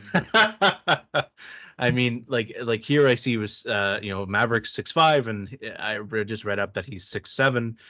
So, like, maybe here's a question for you guys on your podcast. What do you guys use when talking about players? And is there a lot of, like, deep analytics when it comes to Arizona, whether it's on social media or any websites you use? Go ahead. Oh, for the height and weight and all that, I mainly use Elite Prospects. But aside from that, for the reading up on prospects and all of that, I use a little bit of everything. A lot of stuff. I read a lot of stuff and. I almost always have a podcast in one earbud playing, so it's I devour a lot of hockey content for that. Any specific? You can go ahead, Matt. I've got quite a few actually. I got way too many subscriptions at this point. I definitely follow Pronman and Scott Wheeler. We've had Scott Wheeler on our show a few times talking about, you know, the draft and stuff like that. He's unbelievably knowledgeable. Subscribe to EP Rinkside, which is Elite Prospects. Cam Robinson, phenomenal guy to follow. especially when it comes to the guys that aren't necessarily your top 10, top 15 picks in the draft. As far as deep dives go, Cam Robinson's a great follow for stuff like that. Mitch Brown and I don't remember his last name. Lassie Thomas, maybe, from EP Rinkside. They came up with an analytic tool that measures. Lassie did European skaters out of multiple European leagues. Mitch Brown did the CHL, the USHL, and the NCAA. And they basically did player cards similar to the way, I don't know if you guys have seen the JFresh cards or Corey Pronman, or I'm sorry, Dom LeJeune. I can't say Dom's last name. That's Dom Lejlo. Okay. Yeah, how those guys have player cards for NHL guys. Yeah, how those two do like player cards for NHL players. Dom also did a prospect card that I think it uses NHLE as its basis for ranking prospects, and then EP they actually did like a full zone entry. Expected goals for, slot passes, offensive zone recoveries, defensive zone recoveries, and they actually break it down in a percentile. They're great for kind of gauging, and now you have to keep in mind that this goes across multiple leagues. So when you're comparing somebody out of the NCAA to somebody who's playing in the CHL, they're not in the same league. It's kind of like looking at plus minus on two different teams. Mm-hmm. It's a great metric to use within the league, but it doesn't necessarily mean that because this guy in the queue has, this card and this guy who's playing in the NCAA against guys who are, up to 24 years of age, his card looks like this, that it makes this guy in the queue better because, the NCAA as a whole is probably a little more difficult than the queue. So there's a lot to it, but yeah, there's so much out there right now, especially with analytics getting involved in prospects, because that wasn't the case in the past. Mm-hmm. Yeah. Yeah. I'm the dinosaur, Don Cherry for drafting. Big, tall Canadian boy from Saskatchewan. Wow. Yeah. So you're totally fine with all the French Canadians that Montreal takes? Not at all. But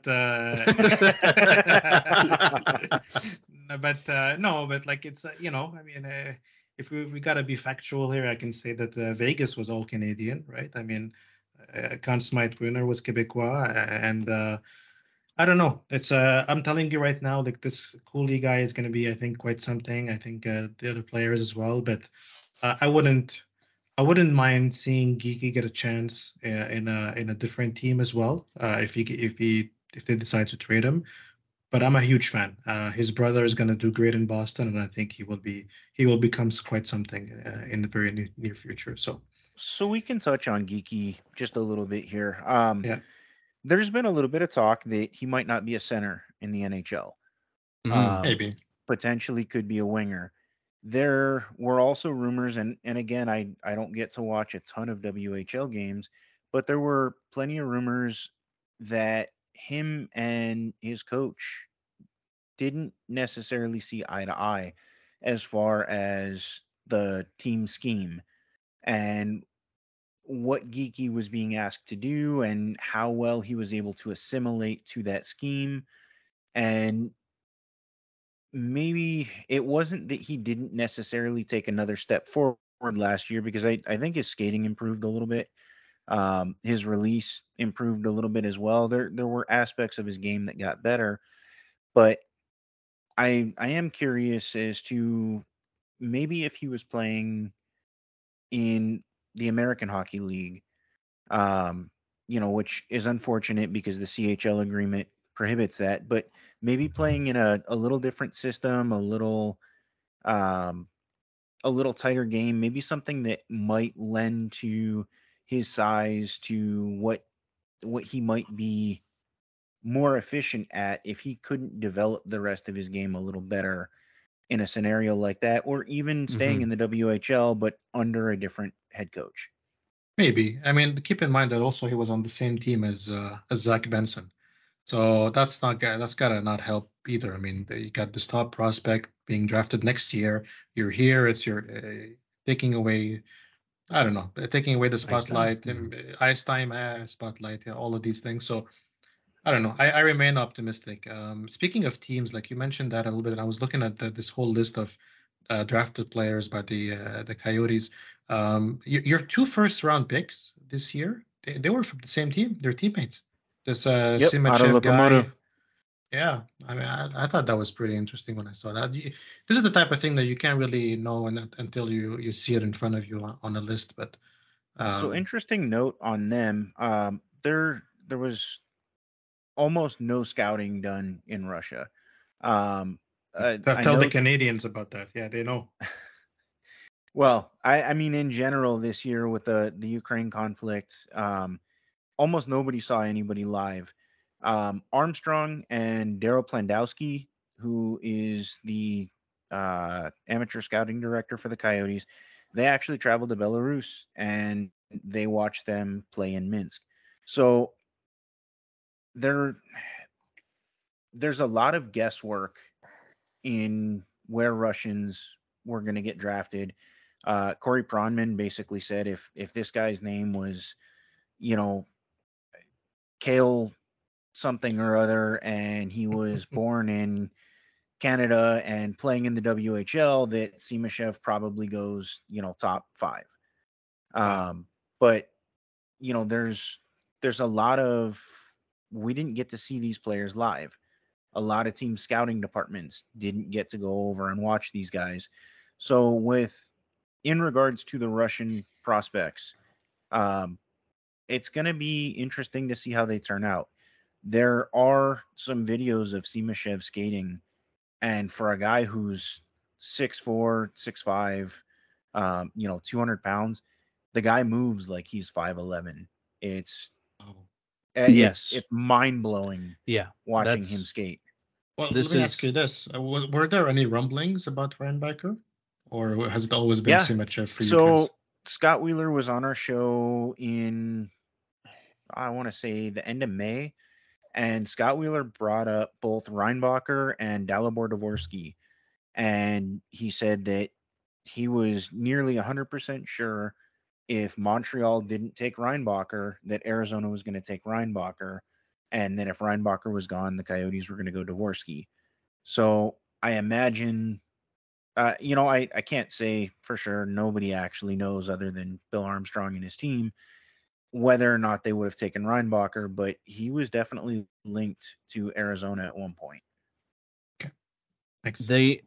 The truth is, and I'm taking bias off that Reinbacher, and you can say this comparative to other drafts with defensemen, but in this draft, Reinbacher was the best defenseman. That doesn't mean that I'm not a huge fan of Simashev. I have a Canucks friend who is very, very optimistic and hoping that they could get Simashev, and they need right-handed defensemen. Simashev is, and I know he's not righty, but what I'm saying is Simashev was up there. People didn't see it. Now this guy skates really well, and Matt mentioned it. Now this skates really well. The thing is, the points and the creativity aren't necessarily there. But that's not the point. I think the point here is that the guy is really good defensively. He's a smart player, and we looked at to tell you the truth, there hasn't really been a formula that you could take from a playoff a Stanley Cup final or a Stanley Cup winner. You couldn't really. I mean, obviously with Colorado, you could have said, well, you need to have McKinnon. Well, yeah, that's easy, But with Vegas, I think the formula was, not necessarily Don Cherry's, which is Canadian, but it's big mobile defensemen. And St. Louis was the same way too when St. Louis won it in 2019. That's true. Another very big team. And I think that's also the same thing. It's very relatable in terms of what you said about Matt Murray with Aiden Hill. I think same thing can be said about Jordan Binnington with that team. So, yeah, there is a formula, and I think Simashev is what probably Bill Armstrong was looking at and saying, listen, you know, you guys, we have like Martinez and Pietrangelo. These guys aren't 50, 60 points. Well, McCarr gets probably more than that, but, you know, they're not these offensive defensemen, but they're mobile, they're big, they can move the puck, they defend well, and that's what you need. And it won them a championship. So I think Simashev is huge in that department. I was huge on him. The thing I think Reinbacher does more is he's more two-way. He's really smart with his stick. He's pretty agile and skates well, but he does put up some numbers. Now we can see. Now this is the thing. I'm not saying this is how they're going to translate. I mean, Simashev can come in the NHL and all of a sudden start scoring points. And if he gets 30 points and plays like Vlasic on defense, Vlasic, you know, when he was younger, that's fantastic. And I think that's what I wouldn't say Reinbacher to Vlasic, but I think. You know, you want to have that defense is huge because sure you can have Quinn Hughes, right? But Quinn Hughes will only get you so far if you don't have someone really good at defense as a partner or like at least. Yeah, sure.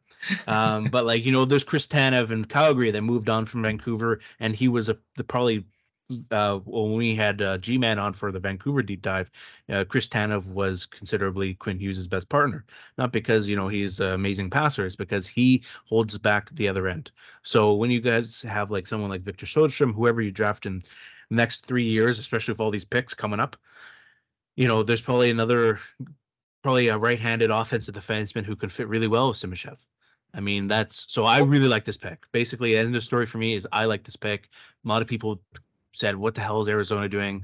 But it's not always about picking you'll never see people picking. And this is sorry for going on a rant here, but you never see people talking about, oh, this guy's a fantastic franchise guy because he defends so well. Defense is such a huge part of our game, but no one ever talks about it. Everyone drafts for offense and goals, and then most of the time, not most of the time, but a lot of times people don't even work out. So what else do they have to their game? Well, you know, maybe Simashev doesn't have to focus on, you know, his wrist shot or his scoring as much as, you know, obviously maybe other prospects in your pool. But he has to focus on, okay, how can I control the neutral zone? How can I control the boards with my size, all this stuff, because that's what you want to focus on. So the way I see that is that's an elite talent, not because he scores, you know, 20 goals as a defenseman. And I've already gone over my rant with the Norris Trophy. I don't even get started on the Norris Trophy. But you need to, like, I just see it as, okay, if this guy can defend really well and do things of the game that we consider so important, which is defense wins you championships, that is the type of player I want, especially if you need it. Sorry, gone on a rant there. But so one thing I did want to touch on, though, as far as Simashev's offense goes, or the reported lack thereof, I've listened to multiple people now say that Simashev got no run on his team's power play unit because he was used exclusively in a defensive role. Mm-hmm. Yeah. He has the skills to put up points. He has the skating. He has a decent pass that we've seen so far. Once he gets those power play minutes and once he gets that time to showcase that end of his skills, I wouldn't be surprised to see his points take a major leap.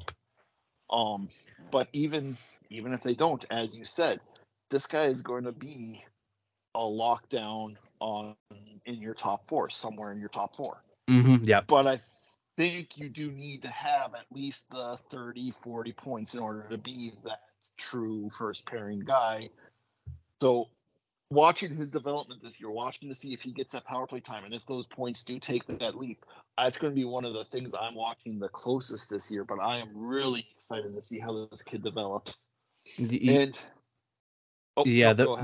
I was just going to say, yeah, you know what? The points will come. If the guy plays really well and he develops really well, the points will come nonetheless, especially if he's playing top minutes. Now, Kent Hughes came out and said that they look at Reinbacher as a two or D2. Now, I didn't understand what D2 meant until I, you know, asked somebody.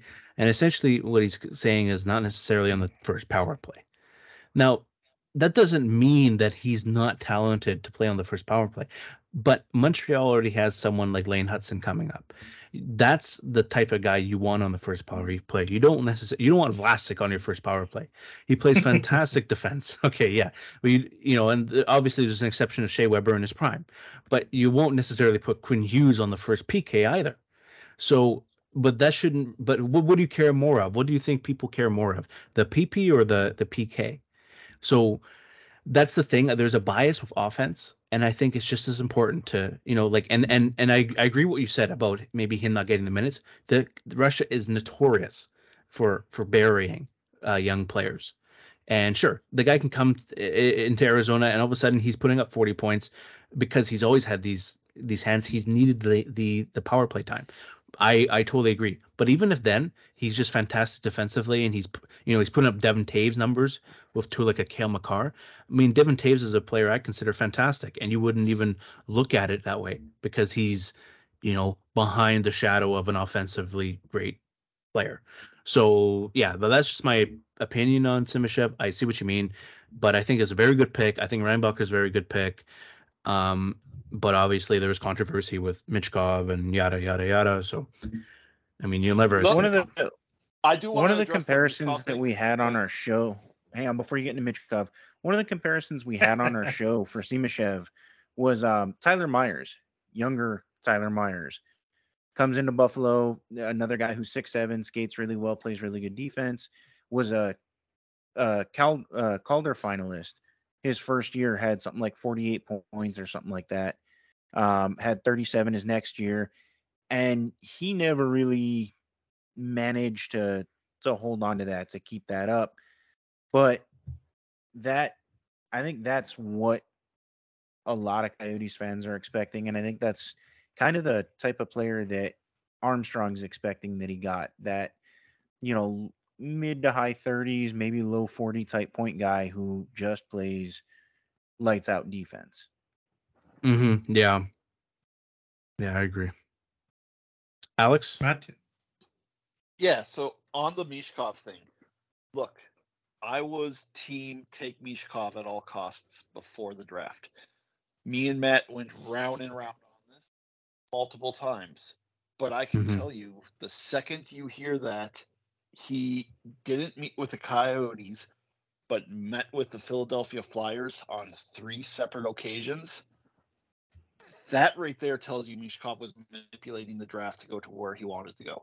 Yeah. He was going to Philly.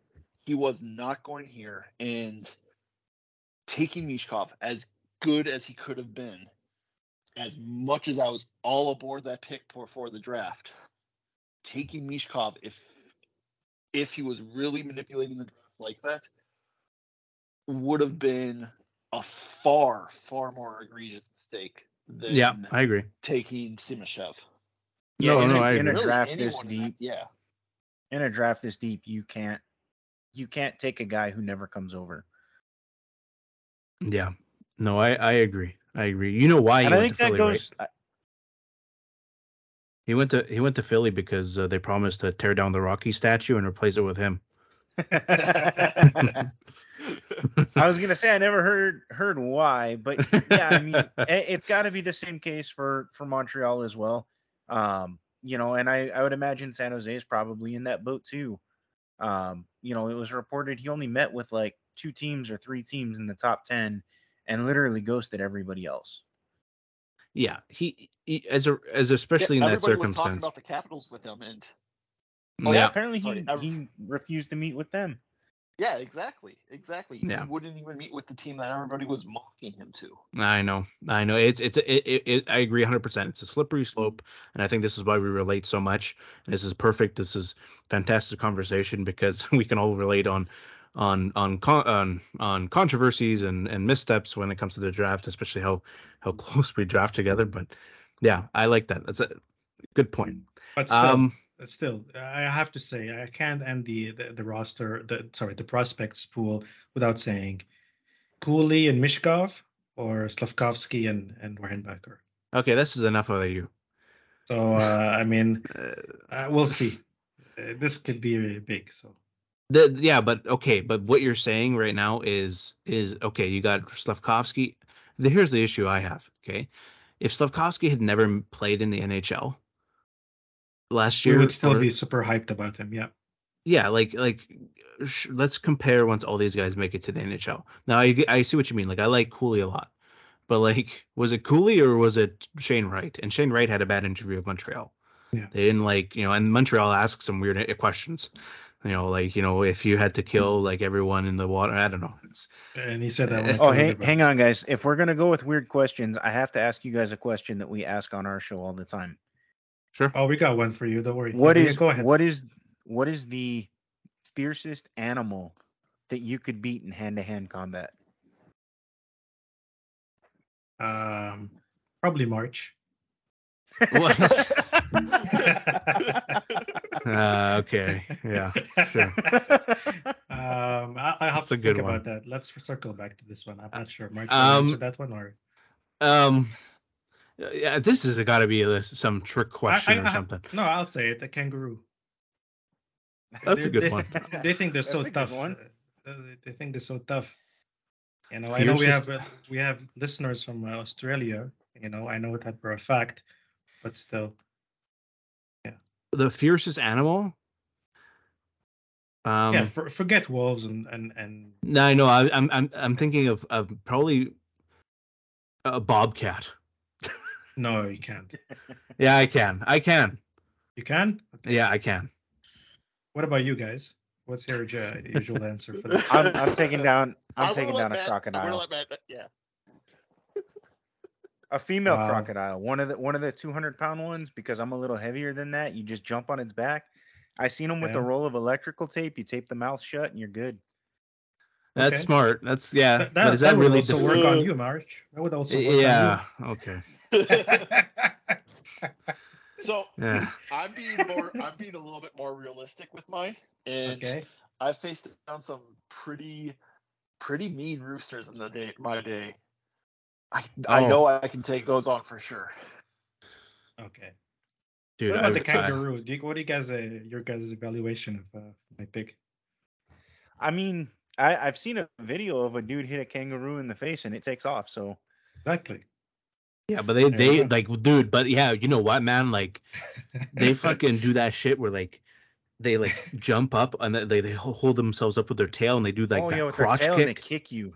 Yeah, dude, they'll kick you exactly what I was thinking. Dude, they'll kick you right in the nuts and you're done. I like it. You gotta be. That's my choice. The only reason a bobcat, recently there's been a guy near me that's because there's a bunch of cougars in my area. Now I hate saying that because you. Wrong, not the not the cougars you think. Yeah, not that those type of cougars. Yeah, the animal, and not the animal in bed. The animal, and the guy wrestled with it and fucking choked it out or something. And I don't know, I could, I would probably grab a stick or something, but it'd be a battle to the death. Some of these animals you need to. And that's okay. And I think you guys should maybe, I wouldn't say work on that question, but is jumping on an alligator's back and taping it really defeating it? Of course. Yeah. But I was thinking battle to the death, not hey, I'm gonna tape your mouth. Once it can't open its mouth, what's it gonna do? Yeah, that's true. It's gonna. I've seen people in Florida put crocodiles. We've all seen that TikTok, right? Of people in Florida putting them in garbage cans. Yeah. I saw that one. Yeah, I saw that one. All right. Okay. That was a good. I like it. Sorry for the tangent, guys. But as you can see, this is how our shows always go. I like hours. It. I like it. We love it because it's better than most of the questions we come up with.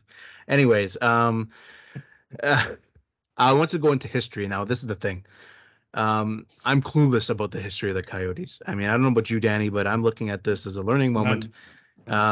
Is there anything you guys can touch on in terms of the history of the Coyotes? I mean, to tell you the truth, it was when I started watching hockey, the only players I knew were Ryan Kessler and Roberto Luongo. If you were to ask me about the Coyotes, the only thing I knew was Shane Doan. That's it. So do you guys have any? So basically what I asked was, is there anything you guys can touch on in terms of the history of the team? maybe experiences when you were younger watching Coyotes? So I can tell you, I know. Go ahead, Randy. First game I ever went to that hooked me for life as a Coyotes fan was against the San Jose Sharks. And I remember standing up, chanting, "Ricci sucks," after Mike Ricci did something dirty. Then he joined the team a couple years later. And young me didn't know how to feel about that. But there's just a lot of pain with this. I'm going to let Matt go, though, before I get back into it. Let him finish his thought that I was going to say, there's so much history with Arizona, and the majority of it's not great. There's so many different ways to attack the history as well. I mean, they started off in America West Arena, which is now Footprint Center, sharing an arena with the Suns. And one end, it was never built for hockey. So one end had blind spots because when the ice went in, it went in above the hardwood, and it brought the playing surface up a little bit, and that caused blind spots. If you were sitting in the lower bowl all the way up at the top, the overhang of the upper level would actually obstruct part of your view. Oh, okay. Danny knows all about that in Calgary. So there were issues like that. They look for a potential new location for a stadium, and everybody thought they had one in like Southwest Scottsdale, which would have been a great location. The Coyotes had two owners at the time, and they're was some discrepancy between the two. They end up out in Glendale. Jerry Moyes moves them out there, and then they go bankrupt 5 years later. Moyes puts them into bankruptcy. There was actually he was trying to sell the team to somebody that was looking to move them to a suburb of Toronto. And the league shot it down and basically bought the team back, said they're not moving them. And then the Coyotes have gone through multiple owners and potential owners since. So not a great history. However, I think a lot of fans are finally happy about where they are. Alex Morello's net worth is, $2 billion, as opposed to, Andrew Barraway, who after he bought the team basically couldn't afford to pay players. Wayne Gretzky being here was a cool thing as a coach, a 10% owner, but didn't do a lot to improve the team. Rick Tocchet, who's coaching in Vancouver, coached in Arizona. He was an assistant coach under Wayne Gretzky, and he was banned from hockey for like 6 years or 7 years for like an illegal gambling ring. Yeah. Yeah. Oh, yeah. Oh, yeah. I know about that. Yeah. So there's DraftKings. Yeah. Yeah. So there's actually plenty of bad things to look at in Arizona's history. There's a lot of good too. I mean, Mike Gartner scored his 700th career goal playing in Arizona. Even though it's not a good history for the Coyotes, Alex Ovechkin, like the goal, where he's like sliding on his back and two hands it over his head or whatever. That was against the Coyotes. That happened in Arizona. That, one of the greatest goals of all time. Mm-hmm. The playoff rivalries when Detroit was a Western Conference team. That rivalry with Detroit was heated, to say the least. That was big. So there's been good moments to go along with the bad ones. Most of the good moments are on ice. Early on for the Coyotes, they were selling out America West Arena. Jeremy Roenick was here. Keith Tkachuk was scoring 50 goals. Teppo Nuumanen was here. They had star power. They were a fun team to watch. So it's kind of been a little bit of a roller coaster. Unfortunately, a lot of the jokes come from, the Coyotes going bankrupt and and not having stable ownership and everybody talking about, oh, you know, you guys have been rebuilding for this many years. But the fact is, you know, the NHL ran the team, and then Ice Arizona ran the team, and then Barraway ran the team, and now Alex Morello's running the team, and you've got four different hands that it's crossed over through, you know, the last 15 years or 17 years or however long it's been. And with every owner comes a different GM. And with every new GM comes a different vision of how the team should be built. Is it the same stuff, though? Same trainers, same staff, or not? No. So a lot of that has changed. You know, outside of, I think, Stan Wilson, who's the equipment manager, who's been here for like 20 some odd years, you know, all the way up to the president of hockey operations, you know, all the way down to assistant coaches, head coaches, you know, on ice trainers, skating coaches, that's changed over and over with every new regime. Steve Peters, who does the PHNX podcast, he was the Coyotes video coach up until 2 years ago, and I think he started with the team back in like 98. Him and Stan Wilson were like the two longest tenured guys, but they were about the only two constants in Arizona out, you know, off the ice. Shane Doan, obviously, you know, he was here from 96 to, you know, 2017? Yeah, I think 2017. And then, you know, he ended up with a front office. Now he's in Toronto, which, you know, I got bad feelings about that. Mixed feelings about that. I want him to be successful in his role, but man, do I want Toronto to fail. They will. Don't worry. It's all in motion already with Tree Living. So, Alex? Another point I wanted to make about the off-ice staff, too, is something that not a lot of people realize outside of Arizona, especially when it comes to the team hasn't been great at drafting through most of its existence. It really hasn't. But that's because until Morello took over the team, we at one point had a complete staff of 6 total scouts.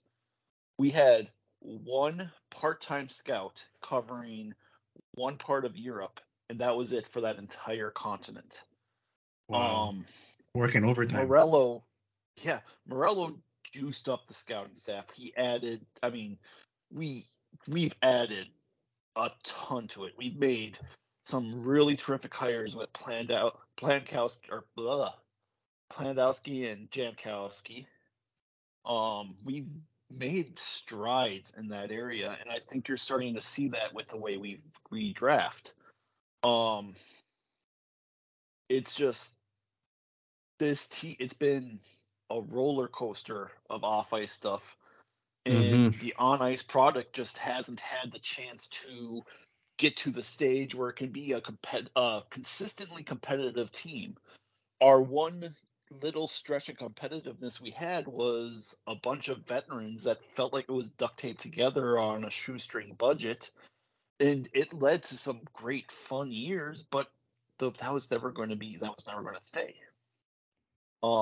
Another thing that I think a lot of people don't realize on the outside looking at this team is the Coyotes have been bad and in the lottery for most of their existence, yet have never won, never moved up in the lottery. We've only moved down. And lost one pick. Yeah. And lost one pick. And yeah, fuck John Chaika if you're listening. Yeah, Chaika. I was going to mention Chaika earlier, but that's forbidden. Oh, we have some very, very strong feelings about that guy. He's like the Ducharme of that. Yeah. It's... There's some very, very bitter feelings towards him because he put this team back years. But it's just, there's just been no consistency. There's been nothing like that. This is the first stretch of consistency the team has had in 15 years. So it's nice to see. It's nice to see a plan that was put in motion being followed through. It's not something we've had. So just... But going back to the history, it's just, it's a lot of pain with a few bright spots.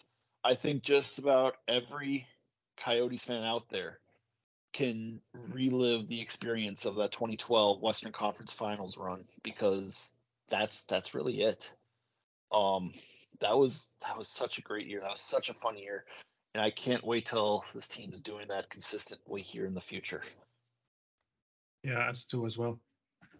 Matt, you mentioned like that LA at some point were a low rivalry and you enjoyed your games with San Jose. Like, would you say that the new number one rival for this team is the Golden Knights at this point?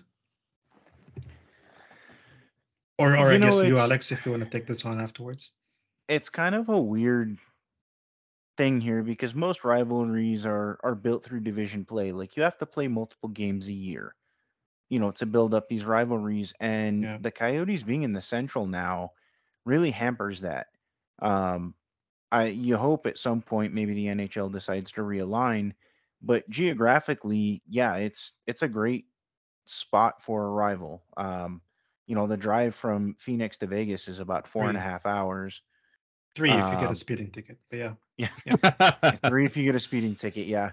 It's about 4.5 hours. It's a 45-minute to an hour flight. I mean, you can, and it's Vegas. You go, you gamble, you stay, have a good time, go catch a hockey game.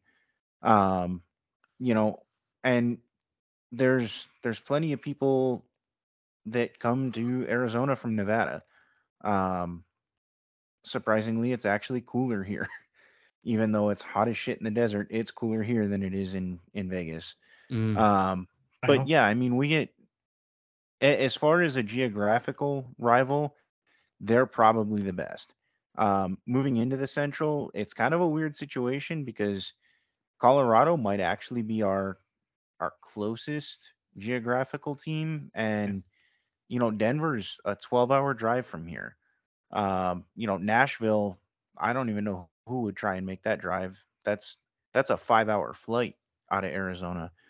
So, yeah, I mean, Vegas makes a lot of sense. Minnesota's a 24-hour drive. Yeah, I mean, pick me up, Alex, when you're going. Yeah, like we're in the same division as Winnipeg. I mean, there's nothing about it that makes a lot of sense. My hope is that we do see some expansion soon, you know, 2 more teams. Yeah, Salt Lake City is one rumored. Yeah, Salt Lake City, Houston, Kansas City, and not that they're in super close proximity, but if you get to 36 teams, you know, you might see the NHL go back to 3 divisions of 6. You know, now you got 18 teams out east, 18 teams out west, you know, 3 divisions, 6 teams in each division. You know, we could see all 3 California teams, Salt Lake City, Vegas, and Arizona all in one division. And, you know, maybe that makes for some better rivalry. But right now it's just we had a bitter rivalry going with the Kings for a little while. And, you know, now you play 3 times a year and that's it. And, you know, if you're going to play them in the playoffs, you basically have to meet them in the conference finals. You know, it's just not really there's no substance available to that anymore. Yeah, I think. No. Go ahead, Alex. No, go ahead. I was just going to say, I think that rivalries, aside from just the amount of games you play, I mean, Montreal still faces Boston, as many times in the year just because they're in the same division, but the rivalry just isn't there anymore. And has everything to do with where teams are in this performance, where teams are in the standings. I mean, Montreal was at the bottom, Boston was at the top. How the heck do you have a rivalry? So when it comes to like the Coyotes, the Kings, I think we'll get into it in a second, but when it comes to the Central Division, and I completely forgot that they made that switch recently. Because the Coyotes used to be in the Pacific Division, and for some time I would have considered that to be easier, but the Pacific Division slowly on its way up. I mean, obviously we'll see where the Canucks are at, but you know, you have Vegas and Seattle's doing okay or fairly well, but in the Central Division, obviously there's some teams that you might consider kind of on its way down. I mean, obviously with Winnipeg and St. Louis, so we'll see. I mean, it depends. I just think when it comes to rivalries, you'll see them start to develop, especially with teams kind of shifting around. You mentioned 36 teams. I can't imagine Montreal is never going to win the cup again. Well, we're never going to see a cup. I mean, and all these expansions are in the United States, and that's fine. I mean, I will praise development of hockey, especially in the Sunshine Belt, because it just it belongs there, especially with. Well, it depends on where. Okay, like we'll talk about, you know, how Tampa Bay fans are sitting outside in golf, you know, in beach chairs. But for the most part, you know, you go to Dallas and stuff. A lot of these games, and you talk about Mullet Arena. A lot of these games are so high capacity, and just the passions there. I mean, I will point out for everyone, and I think it speaks fairly well to probably the atmosphere at Mullet Arena. Arizona's home record was 21-15-9.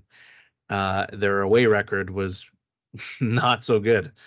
7 wins and 25 losses and 9 overtime losses. So, you know, if they had played just as well as they did at home, they would have probably made the playoffs. So I guess that just speaks to how much they really like playing a mullet. And a lot of people make fun of it, but it seems like they've got something going there, even if it's just. Yeah, I know. I would actually really like to go too. But it seems like I wouldn't say it's super pricey. I mean, I'm used to Rogers Arena prices here, but still, that, you know, got to save a couple bucks. Anyways, going into season. Alex, go ahead. Oh, on the subject of rivalries, you brought up teams on similar paths, and it is really unfortunate in the Central because we've had some incredibly heated and physical and violent games against the Ducks over this last year. And only playing against them 3 times a year, you're not going to be able to develop that into a rivalry. But we're on the same path. We're on the same line. We're on the same. There's a lot of similarities between the 2 teams and where we're at and where we're going and what we're trying to do. So we have a very natural rival there that we're really never going to get the chance to develop because, again, we're not in the Pacific anymore. And all these teams we have history with, we play 3 times a year now. So the Knights, it's tough to maintain that rival. Yeah, we play 3 times a year. And in the Central, it's just who. I look at the Central and I just don't see that team we're on a similar timeline with that we're going to naturally become rivals with right now either. So it's going to be an interesting couple of years to see where these rivalries develop and what takes place. It'll be Montreal. I really hate the fact that we're in the Central. Maybe it'll be Montreal. I mean, 2 games isn't that much fewer than 3. We're kind of on the same trajectory. Everybody talks about, you know, who won between Cooley and Slavkovsky. There's the Kotkaniemi, Hayton thing. I mean, we're so intertwined in so many different off-ice ways. Yep. You know, maybe if we both end up on the same trajectory, you know, coming soon. And they're being built 2 very different ways because Montreal keeps taking the, you know, with the exception of Slavkovsky, they've taken a lot of the smaller speed guys, the skill guys, and Arizona's going big. So 2 very different methods, but yeah, 2 very different methods, but this could be very fun to watch develop and play out. I like it. I'm going to, I totally disagree, Danny, but anyways, you can't slide that one by me. I'm going to do Did you hear him? He was whispering it. You also have the fact that Toronto hasn't beat us at home in 5 years ago? Oh yeah, hey, so maybe we're going to be rivals with Toronto cuz we swept the season series the last 2 years against Toronto. And they haven't beat us at home in like 9 years. Yeah, because Matthews doesn't even put on his skates. Beat us. Yeah, Matthews wants to see Arizona beat Toronto. He's trying to send a subliminal message. Exactly. Guys, let's go really quickly here. We're almost at the end here, but let's talk about the well, I mean, you guys kind of mentioned a little bit, but your predictions for the next season. You guys mentioned this multiple times on your podcast, but you guys want to tell us where you think this is going, Matt? So I mentioned earlier in this show, a Ottawa type season would probably be a real good year for us. No longer being in the running for a top 5 pick, but just being competitive still at the trade deadline. I think that's kind of the direction they're going this season. There's still too many guys who are a little too young and have a little ways to go in their development. Outside of what Dumba, Stetcher, and Brown, everybody else on the D-Corps is 23 years of age or younger. Yeah. And Brown is probably going to be the 7th defenseman. So, Soderstrom, Mosier, Valimaki, Dersey, 4 of your top 6 are guys who generally should just be coming into the NHL at this age. So I think it's going to take a year or two for that defense to shore themselves up. Expectations are way high for Logan Cooley, but the reality is he's 19. He might be a 60 or 70 point guy, but I'm not holding expectations on that. I'm not expecting he's going to drag this team to the playoffs in year one. I'll be very patient with him. He's 19. You're right about that. I will, just like the Habs fan base are patient with that. So. Yeah. No, I do think it's going to be a fun team to watch because I think defensively and goaltending, they're going to be a little suspect this year. But with the addition of Jason Zucker, with Logan Cooley coming in, Clayton Keller's got I think it's 131 points in his last 132 games. Nick Schmaltz has been a point per game player over the last 2 years. Matthias Michelli only took 76 shots last year, 56 shots last year, and played in 54 games or something like that. Scored 11 goals. I mean, his shooting percentage was ridiculous. I think he's going to shoot more, but he's got another gear. You have to imagine he's going to develop a little more. Barrett Hayton played unbelievably well for half the season. If he plays well for a full season, we could see a lot of Coyotes games with final scores of 6-5 and 5-4. It could be a very, very fun team to watch, but I don't expect them to be a playoff team. What about you, March? Playoff teams or not?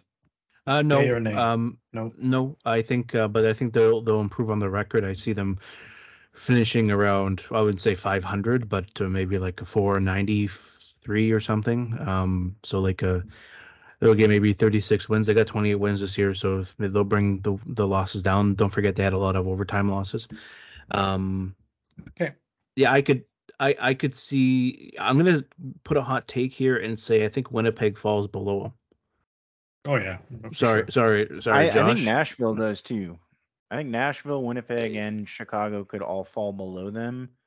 But finishing, 4th or 5th in the division, in a weak division, I think the Pacific's going to be better. You're still not a wild card team. Only thing about Nashville is, the only reason I said Winnipeg is because they're looking to probably move on from Hellebuck.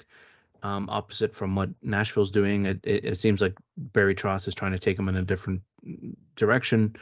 They still got UC Saros, they still got Roman Josi, so they got a really good goalie, really good top defenseman. They did get Ryan O'Reilly, so I do see them staying above Arizona, but I see what you mean. I will predict that Winnipeg falls below, and St. Louis is kind of wild card. I don't know where they'll be, but we'll see. But I don't think Arizona is as bad as last season. What about you, Alex? Playoffs, yay or nay? No, we're not going to make the playoffs. This team is, Matt said it best, it's too young, and man, I feel bad for Vemelka and Ingram because they are going to be in for some work. They better start stretching this season. Okay. But the big thing is, and the important thing for Coyotes fans to look at is we're going to be – what I think you're going to see this year is you're going to see us be a lot more consistent. You brought up the home and away splits, and I think the home wins might come down a bit because first-year arenas, you do tend to actually see a little bit of a bump up in home wins. But I think those away wins, that away record gets a lot better. Okay. So – I think you're going to see a lot more consistency on the team. I think you're going to see a lot of signs of growth. And overall, I see us finishing right around that 10th worst team in the league, the 10th pick. Personally, maybe a little bit of a push more towards it. But as in the division, I think 2 of the 3 of Winnipeg, Nashville, and Chicago finishes below us.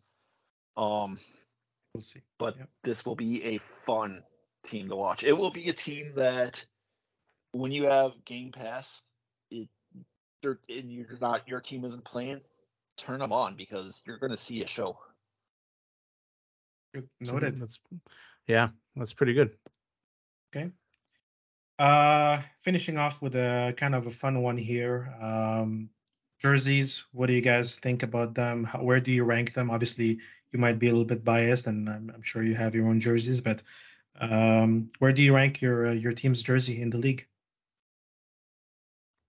Or logos or colors? Oh, that's tough. So when the Kachina first came back, the first year of it, Kachina. It was kind of like maybe in Canada, but it's like Kachina here. Okay. Oh my god. He was just stunned.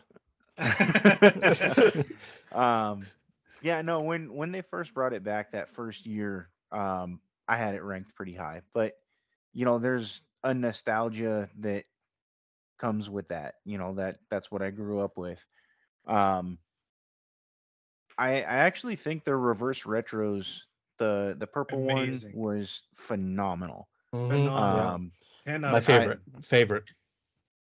The Arizona Knights one that they've worn this year a couple times, the red one with the white lettering. I like it. I think it grew on me. I didn't like it when they announced it, but on the ice it looks phenomenal. It's really hard to rank the Kachina as a top one for me anymore, just because, it was cool from a nostalgia standpoint. The logo's great, but I think what they've done with needs a redone. Yeah. I think what they've done with like the Arizona Knights jersey and the reverse retro jerseys, they did a phenomenal job with those. I got those up real high, but. Maybe the 8th to 10th best jersey on their Kachinas. What about you, Alex? So I'm actually a little surprised because I agree with Matt on this. I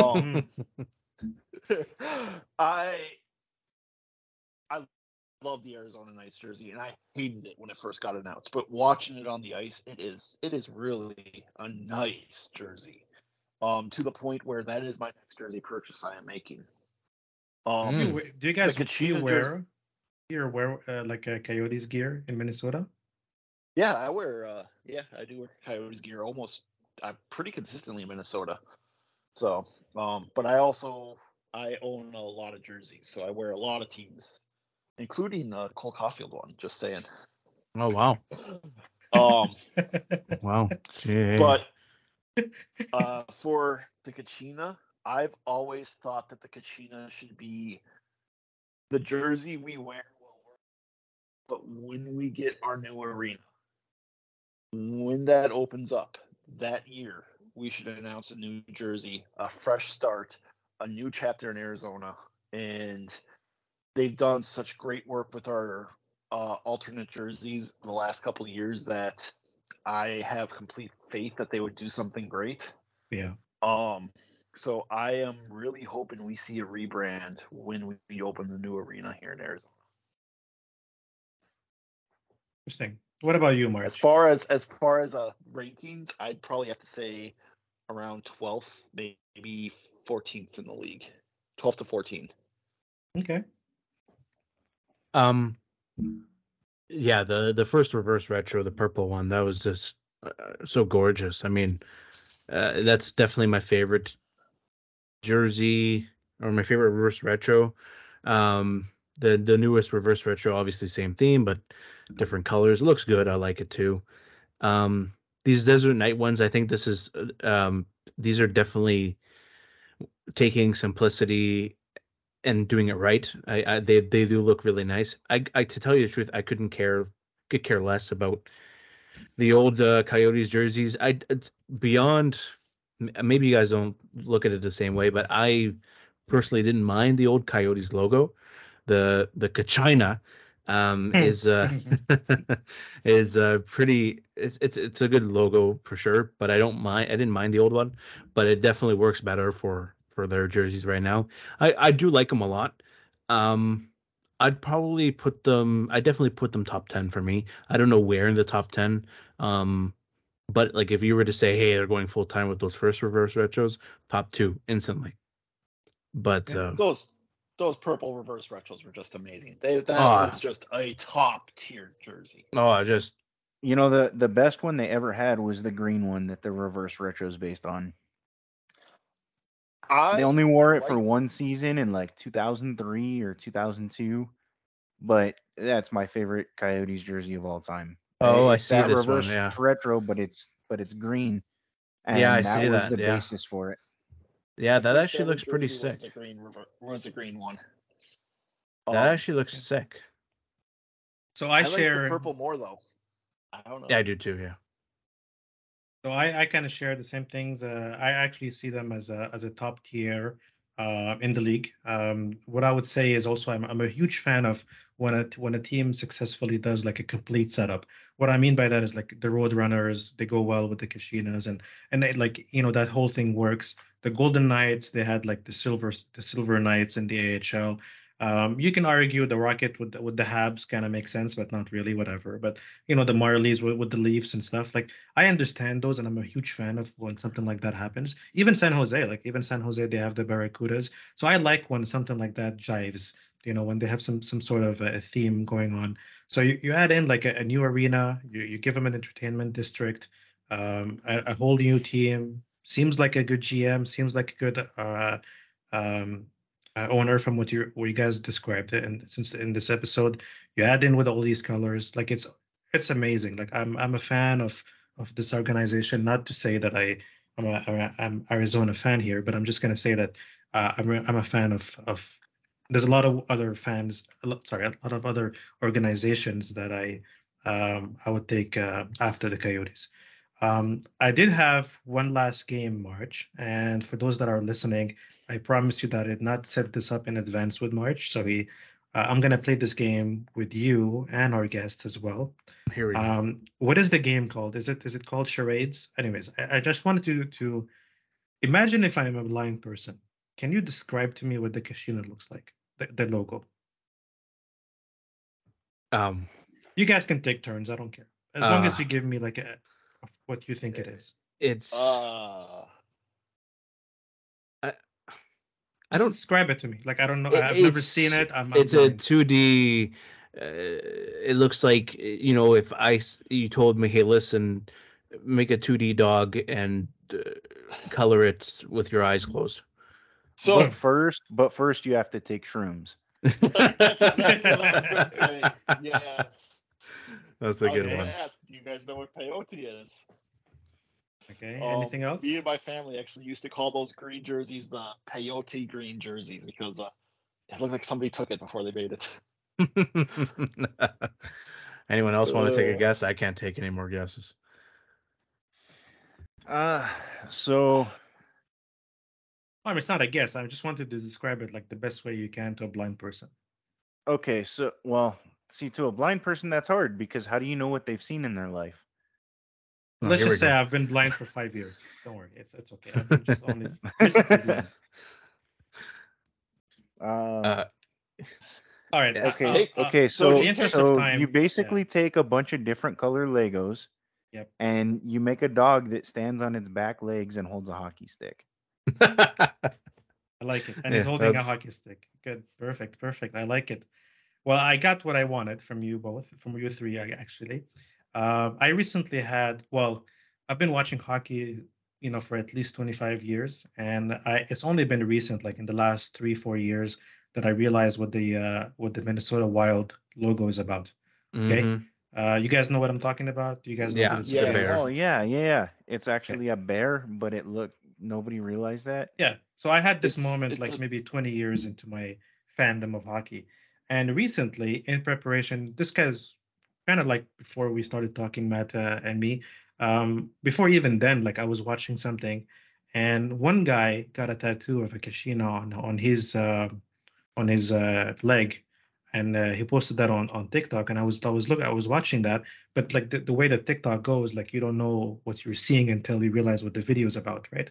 So in that specific moment, I had a Minnesota Wild moment with the Kashina, and I would like to share it with you. Okay. Okay. Take a look at the logo. You see where the guy is, where the dog is with the hockey stick. You think he's looking at his left or at the left, right? Yeah. What if I tell you it's a dog taking a look straight at you with half his face? Oh, look at that. Oh, look at that. Yeah, you're right. Oh, my God, he's got a mask. Yeah, he's got a mask, but he's also winking at you. Oh, dude. Which what I'm seeing right now is the with the round eye. Yeah. He's looking sideways, and he's got a mask on. Not on not on the side of half his face, but yes, exactly. But but he's got it on the front of his face. Exactly. Ah, I don't know if you guys see that, but it's like an Iron Man thing. Yeah, I mean, I see it, but I don't think that's what it's supposed to be. Well, I just for the longest time. That's how you saw it. That's how I saw it up until recently, where I noticed that it's like a wolf or a dog or something looking at you, and that nose, the black triangle, that's his nose, that's looking straight at you. You know what? I can totally. No, I'm just I'm literally 2 inches from my screen, staring at this thing. I can see where you're seeing that because of the way it's facing sideways. I mean, I've always seen it the way that these guys have seen it. So hey, guys, wink, wink. I'm not on shrooms, but no, I've always that's his ears. The green are his ears, and he's looking to the left. That's true because the mask has two ears. Yeah, you know what? Yeah. Or it's a dog looking at you straight up with a winking eye. Yeah, you know what? I saw it that way, the latter, but the first way you mentioned it, I can kind of see that. Oh, that's cool. I'm also very interested in the meaning of jerseys and or meaning of logos. There's so many logos. I mean, the Bruins with their lines. I mean, some of them represent. I mean, there's some logos in the league that represent Stanley Cups. I think there's an Islanders logo. I think the Islanders logo has a representation of that. Yeah. So you guys have heard this before, I guess. This is not news to you, Matt and Alex. No, it's not. No, really there's been people that have described it both. Oh, okay. This was a completely new thing. So for the last 20 years, I've been picturing the logo looking to his left, up until recently, where I realized he's looking at you straight up.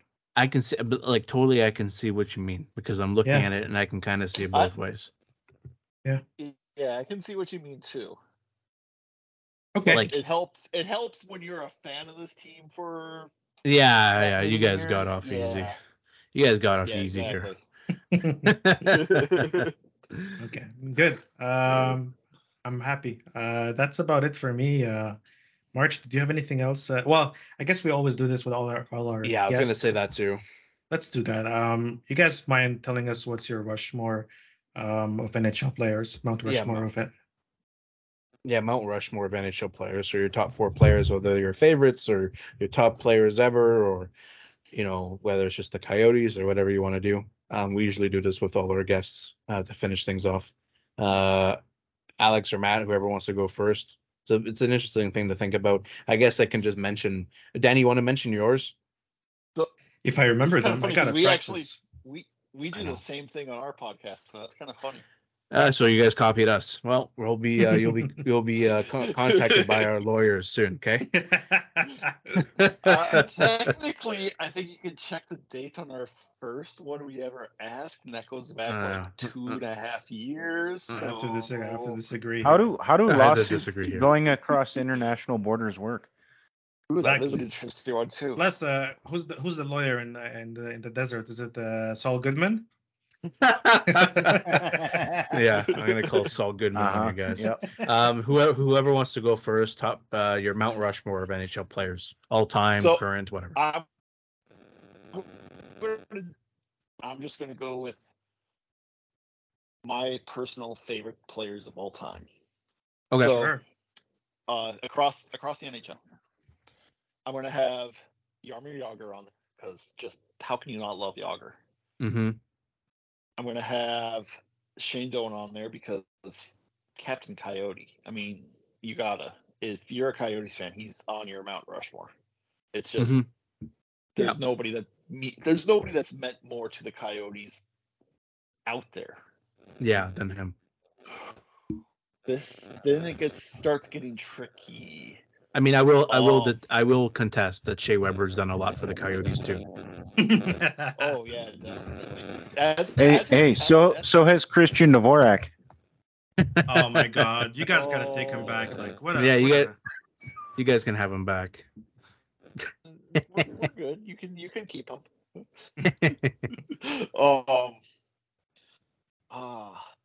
After that, Keith Tkachuk is probably on there. He's the first player I really loved as a kid. That's interesting. Okay.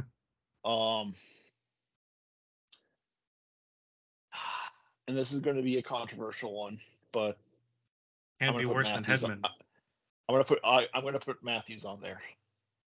Give me my Arizona boy. Give me 34. Very nice, Matt. I'm going to start with Dominik Hasek, even though he's gone a little crazy in his post-playing days. Yeah, he replied to me. I was like, "Why are you picking on a kid, man?" And he's like, "Hey, I'm not. Shut up." And I was like, "Oh, okay, dude." I didn't give a shit what he said. I was like, "Oh my God, Dominik Hasek replied." So when I first started playing hockey, I played goalie, and Hasek was my favorite goalie back when he was with Buffalo. So it starts there. I mean, just. I don't want to say he's what got me into hockey because he's not, but, you know, he was the player I most wanted to be like when I was, you know, 8 years old or whatever. So I'm going to start with Hasek. Nick Lidstrom, favorite defenseman of all time. I just did everything so well, like so much fun to watch. As much as I hated Detroit, like I can't stand Detroit, but it's like, you know, it's like you guys, I'm sure you hate Austin Matthews and Connor McDavid, but there's still a respect for how good they are as players. Yeah. I'm a player's first kind of guy. I don't care. Like, yeah, I'm not a huge fan of both actually, but yeah. No, but you, to a degree, you still respect what they can do in the game. Of course. Yeah. You know, so yeah, Nick Lidstrom. I think everybody talks about Bobby Orr being the greatest defenseman. To me, Lidstrom played twice as many games. He's got the Stanley Cups, played a physical game, a defensive game, an offensive game. Like he was the whole package his entire career. I mean, I don't know if you guys follow analytics or not. The JFresh card specifically, he put up Nick Lidstrom's like age 39 season, and he was still in like the 97th percentile at 39 years old. Like that's unreal. So Hasek, Lidstrom, man, the next one probably Mario Lemieux. I think I'm not a Pittsburgh fan. I can't even say like, you know, anything about Lemieux really stands out to me about his game, but overcoming cancer and coming back to playing after taking so much time off and still playing at such an elite level. You know, that to me, that's, there's nothing better for the game, but there's, I can't say I can think of another player off the top of my head who overcame, you know, something like that and still came back and was still as good. And that's no disrespect to a guy like Brian Boyle, you know, who, you know, basically did the same thing. Phil Kessel had cancer when he was younger, you know, beat cancer, came back, had a great career, but, you know, none did it the way Mario did it. And especially in the era that he played in, you know, where it wasn't geared for, you know, it was the clutch and grab, you know, there was a lot of that going on, and to come back and, you know, he basically saved the Penguins franchise. So I would have to put him on there. Did you have Yager, by the way? I did not. Alex. Okay. Alex. Okay. The reason why I said that, because Spin Chickless did an interview with Yager, and he had a funny story about Mario Lemieux, why he came back. I'm not going to spoil it for you if you don't know what the story is, but yeah. I'll have to listen. I haven't. It's a good one. It's a good interview. My last one.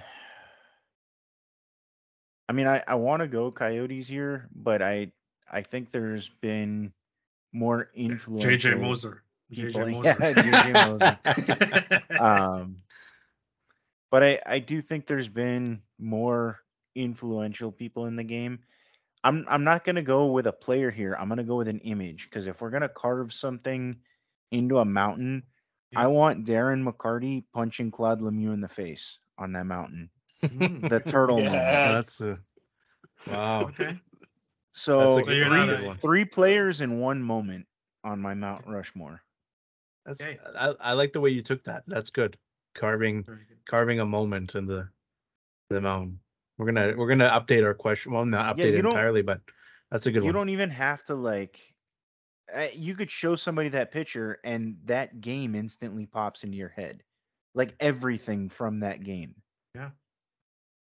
Mm-hmm. It wasn't just that. I mean, Patrick Waugh flying into Brendan Shanahan, like that midair collision. You know, when that melee started, it just everything about that game comes into your head just from that image. Interesting. Yeah, for me it was Ginla Yager, Ovechkin, and Patrick Roy. So I've completely changed mine. I've totally updated it just now. I did. You're I can. Okay, it's over. I can. It's already it's not been recorded. It's we can delete that. We can delete that episode. No, because I was just trying to, because I've been trying to think of mine this whole time, what I've said on the previous podcast. So I will admit that I've taken two players off of mine and replaced them with two other ones.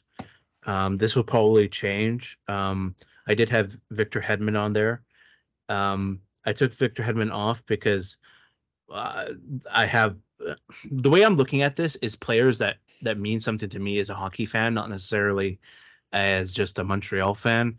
So I have Carey Price, Sidney Crosby. I put Hasek on there, and I've filled it up with Jean Béliveau. And I wanted to put Hasek because I have two goalies on my thing, because I love goaltending. I love the position. The only reason I started watching hockey is because of Carey Price. But like, I consider Hasek the best goalie of all time. Sorry to Patrick Waugh. And don't get me started with Martin Brodeur. Don't get me started. That guy doesn't make the top 10. Jean, you know, it's kind of hard to put that guy so high. I get he's got all the wins, but if you only face 13 shots a night because you play behind one of the best defenses in hockey history, I don't think you've earned it. Exactly. Yes. Just to say it louder. I'm booking. So Haynes, our another old member of our podcast, is a big Marty Brodeur fan, and me and him have had this exact debate. I can't even tell you how many times. So I am clipping this moment and I'm sending it to him. Okay, good. Yeah, hey, make sure he knows that he can't come on the show until he changes his mind. What's his name? Haynes Evans. Haynes Evans, okay, you cannot come on the Coast to Coast, the Coast to Coast Hockey Podcast. Or the Chirpin Yotes Podcast. You're banned. Or the Chirpin Yotes Podcast until you admit that Martin Brodeur is a fraud and doesn't belong in the top 10. Not even top 3. Interesting. Anyways, yeah, that's it from me. Danny, you want to close us off here? This is a great way to end it. I love picking on some stranger, so it's the best way to do it. That's great. You guys are more than welcome to come back. I know we tell this generic crap to everybody, but so honestly, this has been fun. You guys are so knowledgeable and interesting, so you guys are more than welcome. We're planning to at least have an episode where we're going to do our season predictions. Like I kind of share my screen and I with a whole bunch of guys. We did it last year. We had a lot of fun with it. I'm not the smartest when it comes to predicting stuff. So last year, just to give you an idea, I predicted Boston to tank and get Bedard, and they ended up having a record season. So there was definitely no bias being a Montreal fan there at all. No, exactly. but it's a fun one because it's not only predictions like for your own team and the Habs and whatnot, but it's also, we can change the scope a little bit, March, but last year we did it purely for the Habs and the league, but we had like the Vezina and the Jack Adams and all these things, so this was a lot of fun. We would love to have you guys on at some point if we make that happen, if it fits your time. Also wanted to give congratulations and a special thank you for Matt as well. Especially you're expecting a new child. Is it your first or is it? It's our first. Yep. Many congrats, my friend. Congrats. Got a boy on the way. Another month to go. There you go. So, excellent. Thank you so much for both of you for making the show. And March, over to you to end this off. Yeah, thanks a lot, guys, for coming on. I really appreciate you guys hopping on. It's been a lengthy one, but you know what? It felt like a minute, and it's been so fun talking to you guys. And our first international episode. We're still staying in North America. We'll be talking to the Kunlun Red Star in China soon. But aside from that, you guys, just before we close it off, you guys want to just drop your social handles and where you can find your podcast? Yes. Yeah. So it's Matt MM88, and Grandy. Grandy runs our account for the Chirpin Yotes Podcast, and he's got his own as well. Yep, it is at Chirpin, Chirpin, no G on the end, Chirpin Pod. And then my socials, at Alex Grandy, Grandy, 0991. And you can find our podcast on Spotify, iTunes, and on the Inside the Rink YouTube page, and you can also find articles I write mainly about the Coyotes, but I also do some draft coverage and some breaking news coverage for them. You can find my stuff there at Inside the Rink as well. Definitely. And same goes to you, gentlemen, as well. You're welcome on the Chirpin Yotes Podcast at any time. Oh yeah, that'd be exciting. That'd be so fun. Yeah, hey, and when you guys do your Toronto episode, if you want some help talking shit to whoever your guest is, please let me know. Yes. Oh, you're on. You're on. Okay, Danny. Hey, listen. Let's relax here. We're supposed to be diplomatic. I think we need to get Tyler for that. I'll message a fellow fan and say, hey, we love your team. You want to come on? By the way, there's going to be a match with us. Yeah, and it's just going to be a beatdown. It's going to be a hostile takeover. Anyways, thanks a lot, guys. How does that go when you guys reach out to like a rival team fan about being on your show? I'm a player. Like, hey, we're Canadian fans mostly. We do an NHL podcast. Do you want to come on our show? I mean, yeah, if like a Kings fan reached out to me like that, I'd be like, fuck you, dude. I don't want to be on your show. The thing is for us, we end up talking a lot Habs, but we put this as 30% Montreal and 70% rest of the NHL. So we like to cover all NHL. We bring our bias not to put, I wouldn't say put down, not like you guys are going to put down anyone, but to say, hey, like, let's start a conversation. Because you know, like, I don't know a lot about the Coyotes, and the whole purpose of the deep dive is for you guys to come on and explain what it is and talk about your platform and all this stuff. So it gives our viewers and ourselves something to learn about. So if we ever reach out to a Leafs, we'll totally say, yeah, you know what, we got some bias against the Leafs, but we're doing it more to learn about them than to talk crap. But we might make an exception. We might do a little trick on a poor Toronto fan, and then they'll come to an ambush. But yeah, you guys might have to like deactivate Twitter for like a week. No way. Or just give it like 2 days and let Matthew sign in Arizona, and they'll move on from your podcast and on to the next thing. Yeah, exactly. That's true. Okay, well, you know what? Okay, you close it up, Danny. No, I just wanted to say, like, I think the Leafs, we got to be collectively nice with them. I think they're in a world of hurt soon, so we got to be nice with them. Yeah, well, not the usual. It's about to get even worse with Tree Living, believe me. So hey, if you're saying that under duress, like somebody's got a gun to your head, click on your mic twice. I'm good. You guys have been a ton of fun. Can't thank you enough. Let's close this off. Thank you so much for everyone listening, and please follow us on Twitter and Instagram. Our handle is C2CTHP. And thank you again, March. Yep, that's it for me. I was going to say the same thing. Follow us. Take a listen to the Chirpin Yotes podcast. These guys are great. I'm not going to say I've listened to every episode, but so far I'm in their most recent one, and it's pretty good. So give them a listen. And thanks again, guys. Yep, thanks, guys. Thank you for having us on.